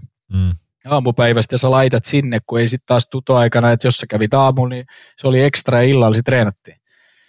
Niin se, että sä pistit sinne kaiken, sä valmistaudut rauhassa siihen jäähän, sä teit, sulla oli se jään jälkeen vielä se tosiaan aikaa venytellä, tehdä kaikki ja sitten mennä siis rauhassa syömään ja että se ravinnon rooli siinäkin, koska just nimenomaan tuommoisen mestisaamureen, niin sieltä varmaan en tiedä mitäköhän sitä on syönyt silloin, ja niillä rahoilla varsinkin, niin ei ihan lounaspaikoissa, joka on käyty, niin se, että tuntuisi nimenomaan siinä, että sitä oli kokiojan paljon valmiimpi, ja sitä oli niin kuin valmis tekemään, tai sai itsestä irti paljon enemmän, ja mä niin kuin siitä nautin hirveästi, että jos mä oon ollut aina niin, semmoinen niin kuin pikkupoika fiilis, kun sinne Niiralan monttuunkin pimeä halli odotti ja luisteli sinne, niin en tiedä, onko mä niinku liikauraltaan nyt ehkä joku aika voi kultaa vähän muistojakin, mutta tosi harvoin on semmoinen olo, että tänään ei niinku lähde. Joo. Tai että näistä jaloista ei irtoa, koska sitten taas mä tiedän, tuosta paljon perikavereja nähneenä ja Tapsallakin oli vähän sitä vikaa kuitenkin, kun se oli vähän raskasrakenteisempi, niin varsinkin jos oli ollut pois, niin se niin kuin vaati pari peliä tai vaati sitä, että sä päästi rytmiin. Niin musta tuntuu, että ei mulla ollut ikinä oikein semmoista ongelmaa, että ehkä nämä on sitten sen verran pieniä nämä lihakset, mutta sen sai viritettyä aina niin kuin valmiiksi siihen. Ja sitten semmoinen niin kuin ehkä se henkinen, että muutenkin aika semmoinen niin kuin yritä olla iloinen ja hymyileväinen ja suhtautuu positiivisesti niihin asioihin, niin musta tuntuu, että vaikka toi nyt jäi suhteellisen lyhyeksi, mutta toi ura, mutta aina oli vähän semmoinen, niin kuin, aina mä nautin siitä. Yeah. Mä tiedän sitten taas semmoisia, kun sanoo suoraan, että ei se itse pelitilanne ollut, että se siitä, että se oli vähän niin kuin sitä työtä, mutta kyllä mä niin kuin vähän eri mieltä on, tai itseni kohdalla on ollut siitä, että kyllä se oli niin kuin kylmät väreet, kun sinne meni, ja sitten taas osasi ehkä nauttia siitä, että tämä on sitä mun työtä. Yeah. Että se kello ei herätä, kun on katsonut omaa isää, että se on lähtenyt ennen 7 fillarilla töihin ja se on ollut sen niin kuin nuoruudesta lähtien se siitä opiskelun jälkeen sitä töitä. Kyllä. Niin se, että tossa on mun työ, niin se niin kuin jotenkin osasi ottaa, että totta kai ollaan menty Lappeenrantaan ja pitkiä viikkoja, niin kyllä se välillä aamulla tai ennen peliä, niin kyllä sitä on pitänyt hakea sitä fiilistä. Mutta sitten kun se peli alkaa, niin se on yleensä ollut sitä, että sitä saa itsestään irtikin ja muuta, mutta näin mä sitä koen, ja totta kai jos olisi pelannut 15 vuotta ja olisi ruvennut olemaan siellä ikää 35 plus, niin se olisi voinut olla taas vähän eri tilanne, kun menee sen Lappeenrantaan, niin sitten sitä ei ehkä olisi ihan niin sytyttänyt, mutta mä olin kuitenkin suht nuorena sitten noi pelivuodet, niin silloin siihen osasi suhtautua tuolla tavalla. Meidän Lappeenrannan kuulijat varmaan tykkää ihan hirveästi. Joo, tässä ei ole tarkoitus heittää henkilöitä eikä joukkueita pussialle. Otetaan tämä semmoisena niin kuin ei erisnimenä Lappeenranta, mutta vähän ehkä sinne pois tuosta kasvukeskuksesta. Vähän pidempi niin pussimatka. Eikä siinä mitään. Ei kaikki se ymmärtää, mitä sä sinä haet. Saipaa siis mollaa toisin sanoen. No ei vaikka. No niin, nyt sitten leikkaaja. Niin, ja leikataan tuosta pois. Mutta siis koeks, että sä valmistauduit peleihin jotenkin erillä tavalla? Oliko sulla joku semmoinen niin kuin aina sama rutiini, millä sä sait itsesi tolleen niin kuin valmiiksi, vai onko se vaan niin kuin, niin mistähän tuo mahtoo, onko sä koskaan miettinyt, että mistä se mahtoo johtua, että toiset kokee sitten, että ne ei saa itsestä irti? Onko se nimenomaan just niin kuin sanoit Tapsankin kohdalla, että vähän painavampi ja isompi kokoinen, niin ehkä ne lihakset sitten tarvii saada heräteltyä eri tavalla tai jotenkin, mutta mä vaan mietin, että oliko sulla joku semmoinen maaginen rutiini, pelipäivän rutiini, millä sä sait itsesi niinku aina kuntoon. Eikä vaan sanoa, että se oli kahvikuppi ja polkupyörän päällä ja that's it. Penkin lämmitin ja autos päälle hallille. Joo, ei. Siis totta kai sitä sitten tukeutuu, kun noi kaudet on niin pitkiä, niin johonkin rutiineihin. Siis se näinhän se menee, että siitä, ja sitten se on niin hauskaa, että kuin niinku pikkupojaksi sitä siellä sitten itsensä on tuntenut, että joskus jos onnistui sitten vähän paremmin ja siellä sitten heitti jonkun kiveen johonkin alkulämmittelyssä, niin sitten se ensi kerrallakin se piti tehdä, että kyllähän se on niinku, sä haet sitä rutiinista sitä niinku luottoa itsellesi, että tästä se lähtee ja se, mutta kyllä mä siis sanon just nimenomaan, että kun mulla ei sillä kropalla ollut niin semmoinen, että tää on vähän helpompi saada käyntiin ja tuohon peliin. Ja sitten taisin tuossa jo heti alkuunkin saada, että mieluummin mä sitä purin sitä jännitystä ja sitä loi sitä fiilistä sille, että mieluummin vaan kolasin siihen.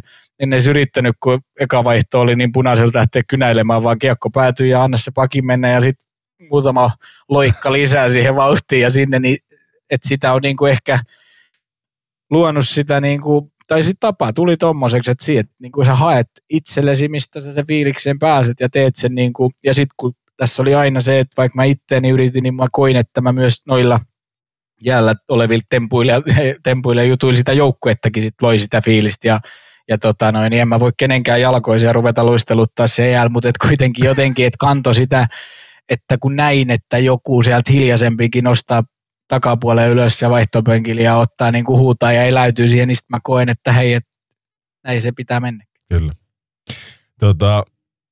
Yksi välikysymys ja sitten mennään tuohon päivärytmeihin, niin Cooperin tuloksesta mun piti kysyä. Tosiaan sanoit, että ihan hirveä määrä tuli luisteltua silloin tuto-aikana ja näin poispäin ja armeijassa yleensä vetään nuo Cooperin testit, niin mikä sun niin kuin Cooperitestin tulos, kun sä oot kuitenkin tommonen aikamoinen ikiliikkuja ja vauhtikone ollut, niin näkyykö se ikinä Cooperin tuloksesta? Paljonko sä oot just Cooperia parhaimmillaan?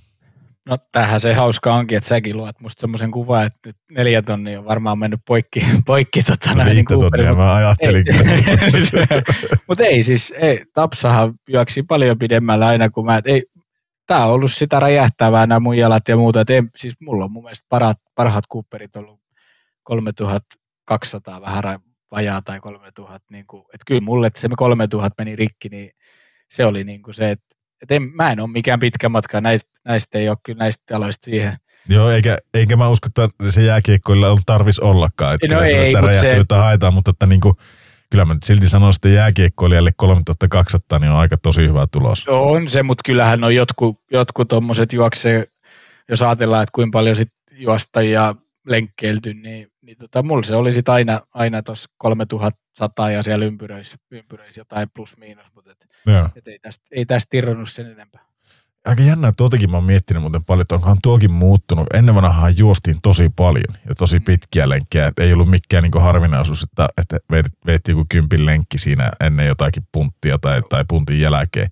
Mutta onkohan tuo vaihtunut nykypäivänä? En tiedä, ei ole mitään kärryä, että miten tuo juoksun määrä, tavallaan onko se siirretty kaikki johonkin niin kuin peleihin, että pelataan jotakin pelejä ja sitä kautta tai sitten ollaan kesäkki jäällä ja se tavallaan se lajiomainen liikkuminen sitten on, kun se on luonnollisempaa, niin sitä on lisätty. En tiedä, onko sulla mitään tietoa tuosta? No siis se juoksumäärä on satavarmasti niin kuin vähentynyt siinä määrin, että no mullakin polvea taidettiin tähystää 4 kertaa tuossa niin kuin Mestis ja Liiga vuosien aikana, vaikkei niitä nyt ihan järkyttävän paljon olisi ollut, niin eihän mulle tuo juokseminen, että sehän keräsi nestettä sit helposti, koska sit harvemmin se palautuminenkaan, jos ei sitä leikkausta tehty sit niinku kauden ulkopuolelle, niin pystyy edes olemaan semmoinen, että annettiin sen rauhoittua sen leikkauksen jälkeen, niin mä oon esimerkiksi pyöräillyt paljon. Se on nivelillä ja kaikilla kuormitukseltaan polvilla taas kevyempää. Et varmasti osalta ja nykypäivän, niin kuin sanoitkin, että jäällähän ollaan, oltiinkohan me palloseuraa? Ei mun mielestä silloinkaan oltu. Jokunen reeni ehkä taisi olla, mutta nykyään tuntuu, että keväällähän se on peliomaisempaa se vähän, miten sä sen kunnon pidät yllä tai nostat sitä kuntoakin, että siellä sitten tehdään siitä luistelusta ja siitä pelaamisesta ja siitä niin kuin lajiomaisemmasta niin kuin reenaamisesta, niin sitä on tullut varmasti lisää sinne kesäänkin, että kyllä se on tosiaan enempi kuin sitä vaan, että lenkkarit jalkaan ja juoksemaan, niin on se varmasti muuttunut, mutta en osaa täysin sanoa sitä kylläkään, että varmasti siinäkin on yksilöisero paljon. Kyllä. Mutta sitten siihen pihiviin, mitä minun piti kysyäkin, tuossa kun te pääsitte sinne Kuopioon ja nyt on meille kaikille kuulijoille ja mulle on selvää, jos että kumpi sinne Kuopioon on ajanut silloin ensimmäisen kerran.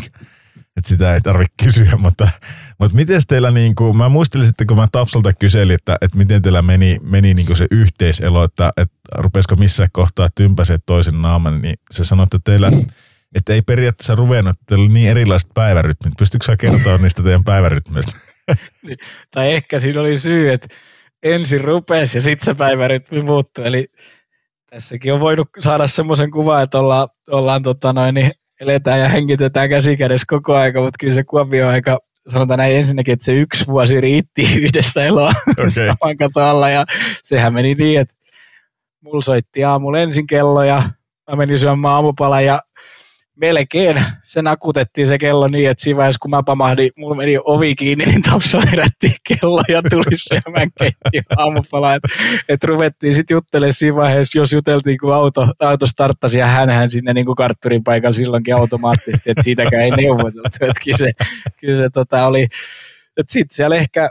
Kun se kahvikuppi otettiin siellä hallilla, niin siinä sitten ruvettiin juttelemaan kanssa mekin keskenään vähän, mutta ei me edes kyllä istuttu missään kopissa lähekkäänkään, että kyllä meidät oli heitetty sinne.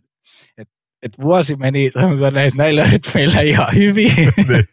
Ja mullahan itse asiassa olkapää meni sitten ihan kunnolla solmuun, varmaan pelinumero 10 tai jotain, ja mä olin siitä melkein 3 kuukautta vai kuinka kauan sitten poiskin, että toki Tapsa sai sitten aamuisin syödä vähän rauhallisemmin välillä niitä,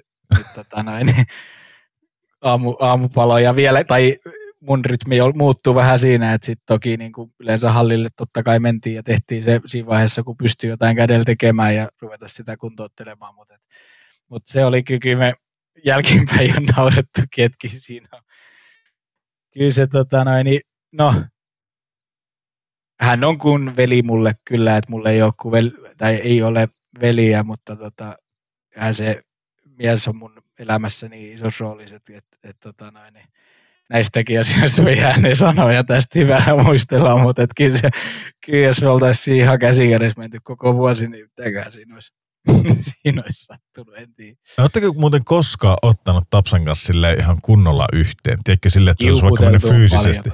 Ei siis, se on niin paljon...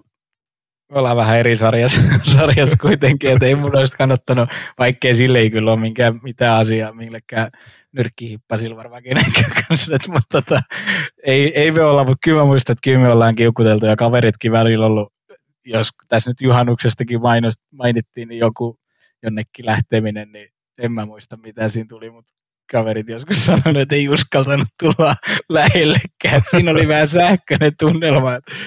Mutta se on ollut semmoista, että ehkä tuossa on niinku ollut vähän enemmän kuin se pelkkä ystävä, että sitä on niinku joka asiassa uskaltanut kiukutella, että jos tuossa nyt niinku kaikki tietää, että joku työpäivässä mennyt huonosti, niin se vaimolla sitten ehkä kiukutellaan ja se katsoo, että mitä sä nyt, mikäs juttu tää on, mutta se on se läheisin ja sille se on helppo purkaa, niin kyllä Tapsa oli semmoinen hyvässä ja pahassa, että sillä sitten kiukuteltiin, mutta se mikä on mun ja meidän vielä on niin, että me oikeasti se vuosi pysyttiin samassa, niin hän Tapsahan pelasi paljon näitä pleikkaria ja FIFA ja näitä, niin mua ei kiinnostanut pätkääkään. Niin kyllä mä sitten, kun mä katsoin välillä, kun meilläkin oli nuoria siinä joukkueessa ja noi lähti reenien jälkeen ja lounaiden jälkeen pelaamaan vähän jotain turnaus, niin siellä sitten meinasi tulla nyrkkihippaset aika nopeasti, että kertoo, että kiskiset ja järät ja muuten, ja kun ne rupesi pelailemaan siellä keskenään, niin siinä ei sitten ollut ihan niin semmoisessa hyvässä sovussa, kun niitä pelattiin, että se oli kyllä hauskasti, että siellä on eläydytty. Mutta onneksi mä en pelannut niitä, koska sitten on Tapsan kanssa olisi mennytkin varmaan liikaa tunteisiin. Joo, kilpailuhenkistä porukkaa ja itsekin muistan kuuluneeni siihen ryhmään ja sanotaan, että luureista kyllä monesti kuuli, että nyt ei ollut mikään maailman ystävällisin palaute, mikä häntä tuli, jos joku tappio saattoi tulla tai jotakin vastaan. Silloin ei pelattu edes luureilla, kato. Silloin oltiin samassa. Ai niin, niillä oli... Joo. No sitten... Ei silloin siihen aikaan vähän. Sehän se olikin, että sitten siitä lähetti ja sitten lensi se ohjaa johonkin. Ja kyllä mä kerroin, että kyllä Jallu taisi olla sitten loppuviimeksi pahimpia. Se kun meni kuule tuulettimeen, se osuus se... No mutta sillähän ei ole tavallaan mitään itsehillintää, mitä tuleekin noihin. Ei, kun sehän se onkin. Tiedätkö se on hauska, kun silloin oli se, mikä Volvo silloin oli silloin. Ja nyt kun rikos on vanhentunut, voisi sanoa, niin sehän turvavyö ei ollut ikinä kiinni. Aina kun istui Jallun vieressä, nakuttiin. Ai niin, sillä oli se ihan hirviä. Joo, nyt mä muistan itse. Se lähti pelaamasta pikkusen kiukkuisesti, kun sitten ei saanut sanoa autossa mitään, jos samassa kyydessä oli se. Sitä nakutusta kuunneltiin ja oltiin hiljaa. Täytyypä muistuttaa Jallua tuosta. Jalluun liittyen ja muutenkin tuohon niin kuin, yhdessä asumiseen liittyen, sanoit, että sitä kesti vuosi. Teikö sä sitten, mikä siinä tuli, että päätitkö sä, että nyt tarvii niin kuin hommata itselle kämppä ja sä oot vissiin, itse asiassa voisit kertoakin, että miten sä oot Kuopiosta kämpää homman, miten se meni? Mikä juttu tää on? Siis mä luulen, että me Tapsan kanssa sit vaan jossain vaiheessa.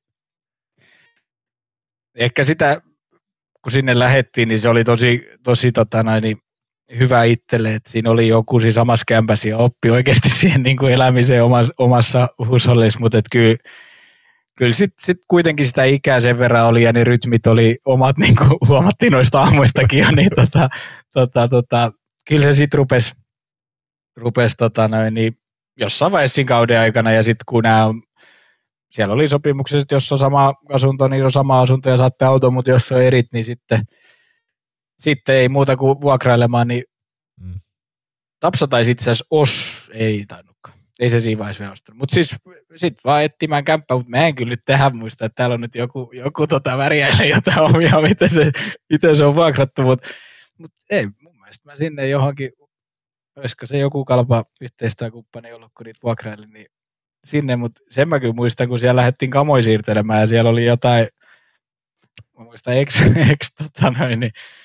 ex-puoliso isä oli antanut jonkun hienon tämmöisen tietokonepöydänkin ja muuta, niin Junnila, Jyri ja Tapsa kyllä muutti sen sinne kämppään ja vetivät siihen, kun kerros oli niinku käytännössä miinusmerkkinen, että mentiin vain yhden rappuset alaspäin, niin se levisi sitten siihen aivan rappuselle, että pitää muuten muistaa se lasku laittaa molemmille vielä menemään, että saataisiin tästä olla tasoissa sitten.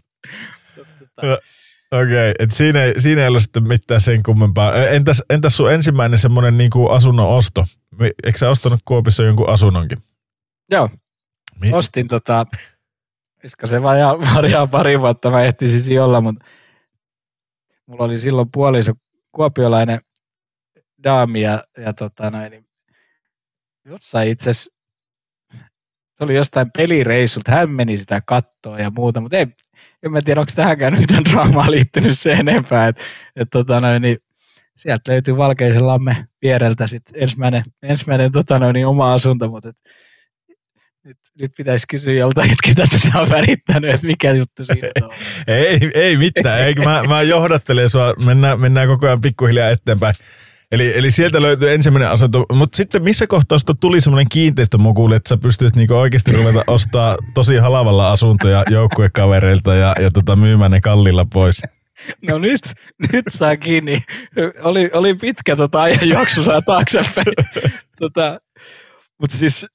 se on hauska, kun mä en ole tosiaan lapsuuden. Ensimmäisen kerran muutin pois kotoa silloin 21-vuotiaana, voisiko 22 just ollut tullut sinne Kuopioon, mutta sitten sen jälkeen Kuopiossa oli 3 kämppää ja Naantalis ehti 2 kämpässä asui.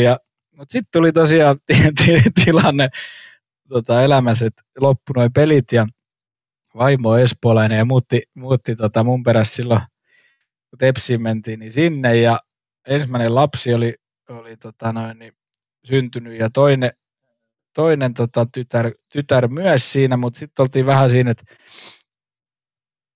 Naantali ei tuntunut mulle missään nimessä liian pieneltä, että ei pidä niin ymmärtää, mutta ehkä se, että sitten kun lähti sieltä kotoa pois ja itsenäistyi Kuopiossa ja tuli takas Naantali ja odotusarvo, kun pääsi Tepsiin, niin nyt tämä sujuu kuin Strömsössä, niin kuin meni Kuopiossakin hienosti vuodet ja sitten kun ne loppu kuin seinää yhteen päivään, niin sitä niin kuin ei osannut jäädä niille sijoille. Et mä kaipasin jotain muutosta ja Noora vaimoni niin silloin sanoi, että kun hän on mun perässä tuonne lähtenyt, että jos sieltä sitten takaisin lähdetään, niin välttämättä ei takaisin sitten enää kyllä tullakaan. Mutta sitten sattui semmoinen, mihin tässä nyt viittasit, kun niin teidän kirjeenvaihtaja pelasi tuolta Venäjällä siihen aikaan ja hänellä oli Espoossa tommoinen kolmio ja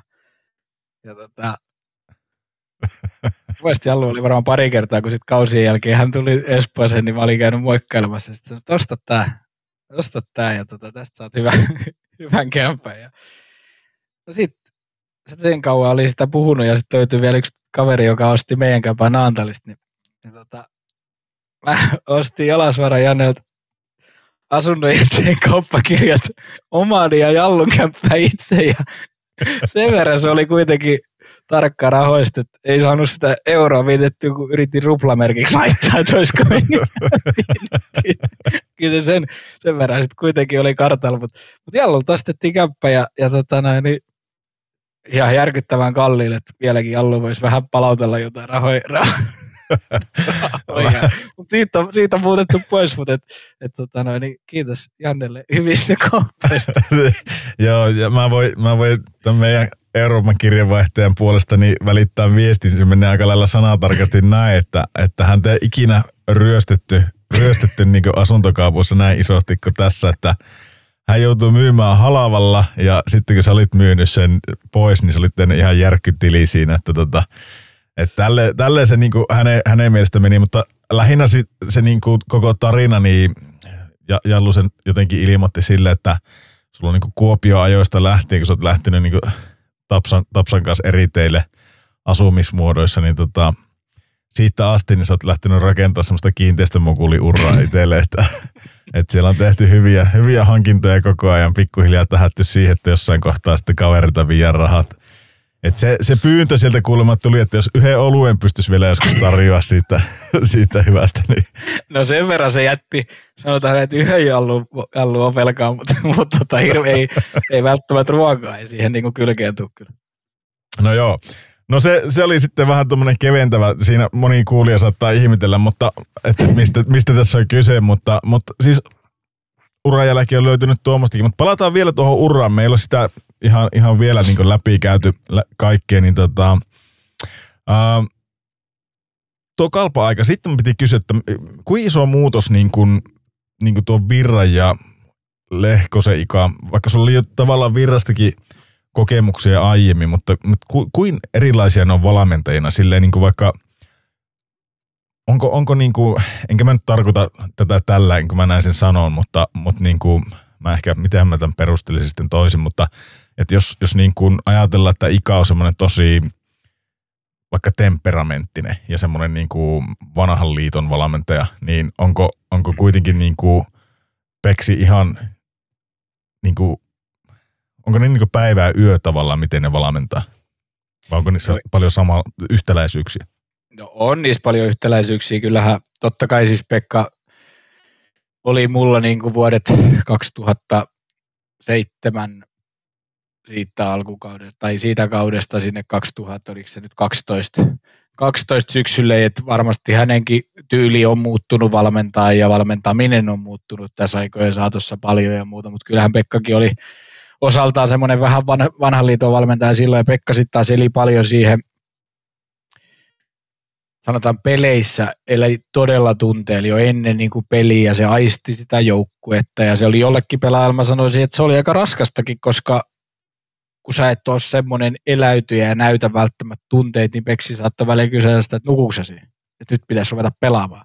Okay. Sitten taas itse oli semmoinen aina äänessä ja se niinku ennen peliä ja siellä kopissa, niin se niinku, mulla ei ollutkaan niinku Peksin kanssa mitään ongelmaa. Siinä hän sitten taas tiesi senkin, että mitä hän odottaakin multa ja just tämmöistä vähän niinku sytyttämistä ja siihen niinku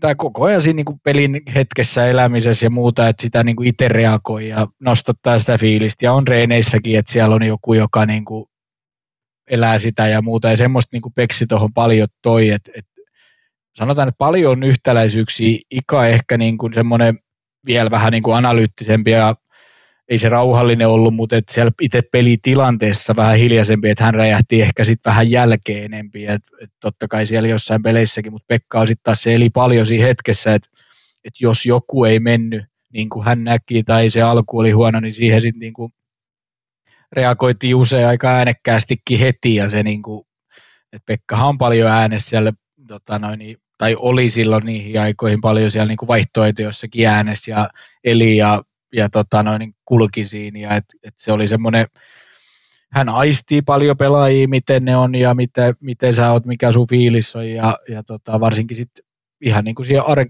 arkiseen tekemiseenkin, että kypeksi siihen, että sua tuut sinne reeneihin hyvällä fiiliksellä ja iloisella, ja sä niin kuin, että sit sä oot valmis tekemään myös, että senkin takia ei mulla ollut siihen mitään niin kuin ongelmaa Vekan kanssa missään vaiheessa, mutta jotkut koki siinäkin mielessä sen niin kuin raskaaksi, että sen joudut maanantai-aamulla, kun sä tulet hallille, niin silloinkin pitäisi olla fiilistä ylhäällä, ruveta reenaamaan.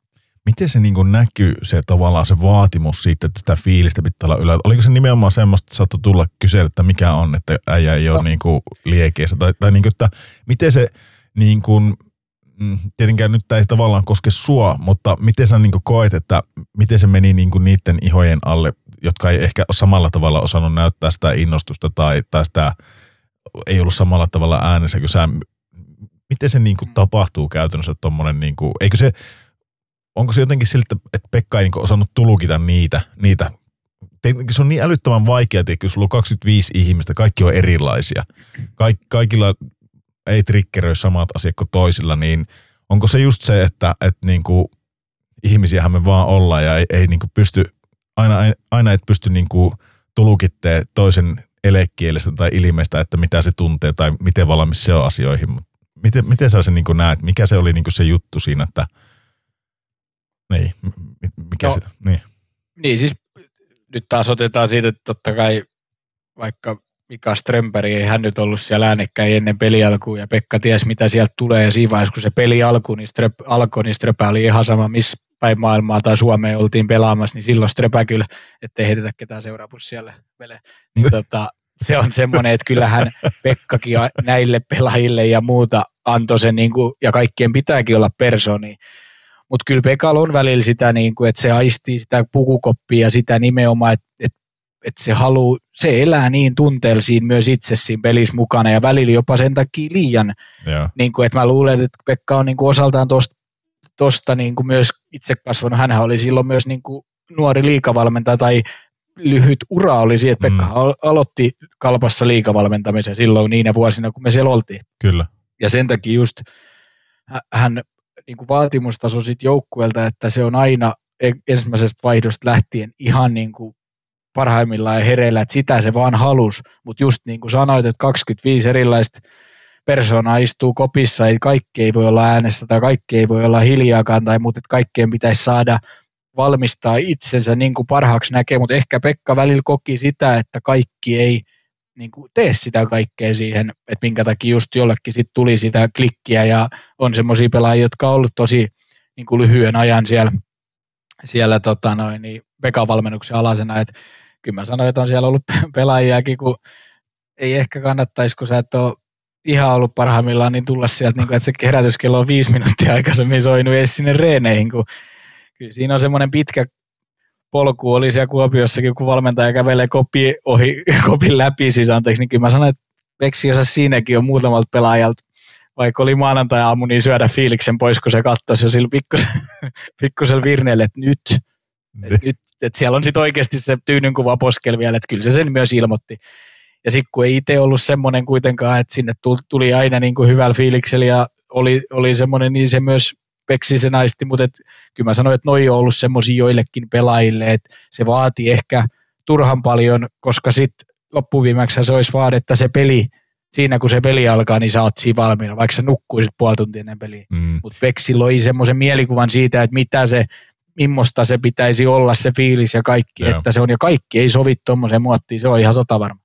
Joo, ja ymmärrän tavallaan sen, että jos sä tulet reeneihin tyynykuva poskessa ja ne reenit menee vihkoon, niin se on vaara, että se siirtyy myös siihen tavallaan siihen pelisuoritukseenkin. Se myös siirtyy sinne toiseen pelaajaan, siihen viereisiin kopissa, ja sitten se on se lumipallo, että tätähän se Peksi paljon niin kuin yritti sanoakin, että jos sulla itselläsi on huono päivä, niin älä tuu tänne murjottaa, sä tartutat se siihen viereiseen ja sitten se on niin kuin se lumipalloefekti helposti valmis, että se koppi on sitten se, että sinne kun tullaan, niin siellä tehdään kaikki sen joukkueen eteen ja ollaan, kaikkien pitää saada olla omi itseään ja se on inhimillistä, me ollaan ihmisiä, meidän henkilökohtaisessa elämässä voi olla jotain sattunut, että sinne ei aina ole niin helppo ja kiva tulla, mutta silti se pitäisi siellä osata jättää sinne niin kuin taka-alaan.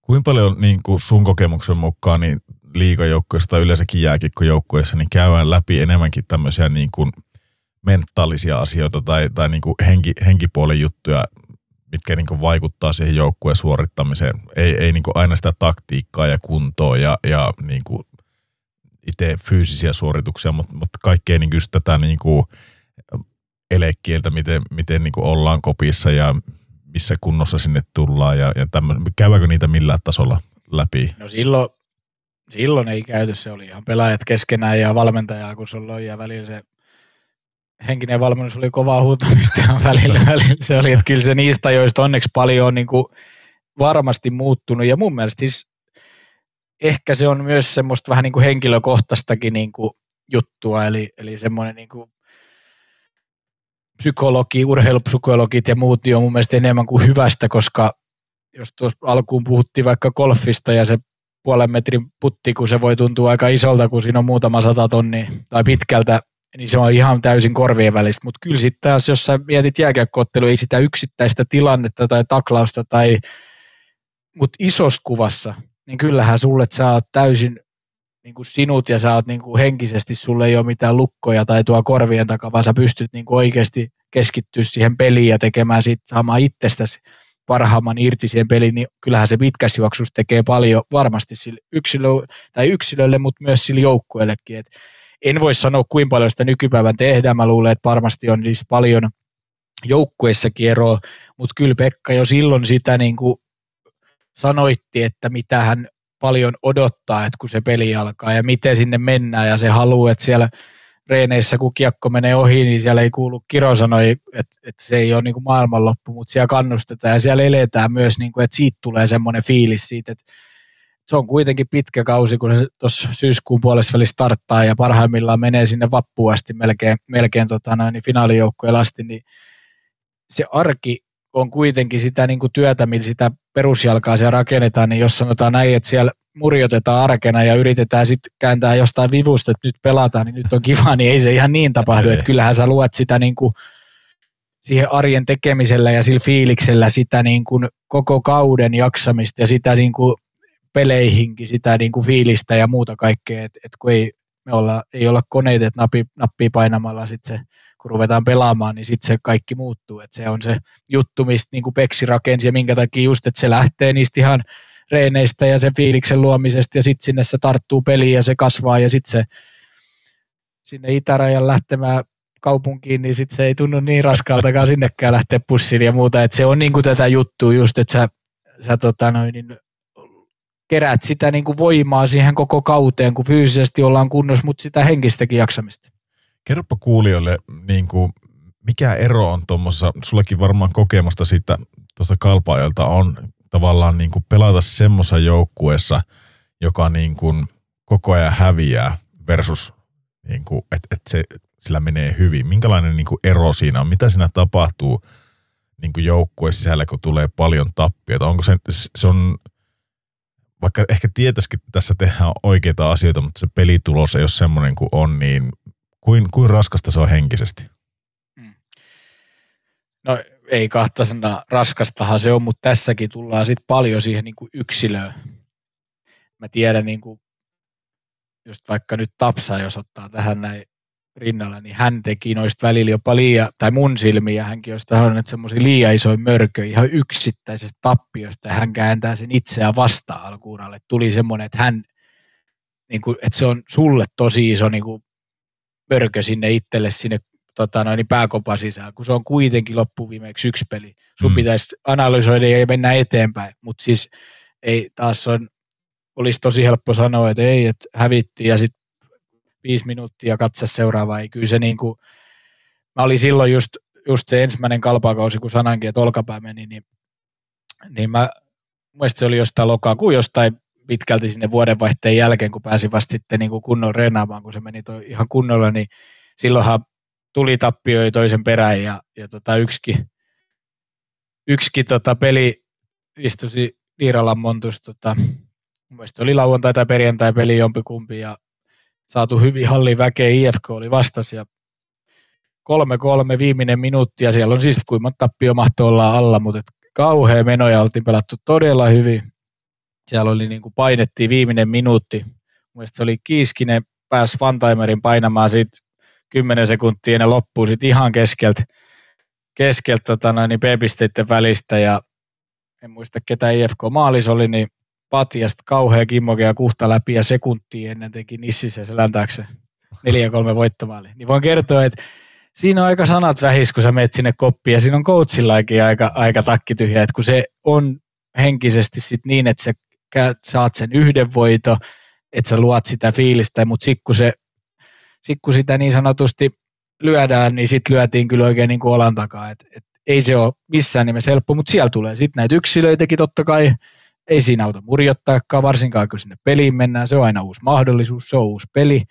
Mutta se ero tosta kaudesta, jos ajatellaan, että munkin Kalpan 4 vuotta, niin ensimmäinen kausi loppujen lopuksi oltiin toisteksi viimeisenä. Mä en nyt pelannut, kun sen 20 jotain peliä noiden loukkaantumisten takia. Meni polvikin siinä vielä ihan loppukauden peleissä.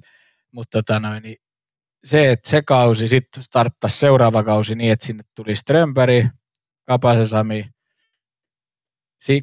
Salstetin Kalle, tuommoisia johtajia koppiin, totta kai jotain vaihtuvuutta tuli sinne, niin kun Allu lähti, Tuppuraisen Allu ja muuta, ja pelasi ihan viimeisen päällä uran ja kaikki, mutta tuommoiset herrat koppiin, ne oltiin bronssilla seuraava vuosi, ja voitettiin maalilla pelejä varmaan niin kuin toi 20 päälle, ja me hävittiin ekan kaudella yhdellä maalilla varmaan se reilu 20, että me ei osattu voittaa. Yeah. Se oli se lukko ja se oli se henkinen.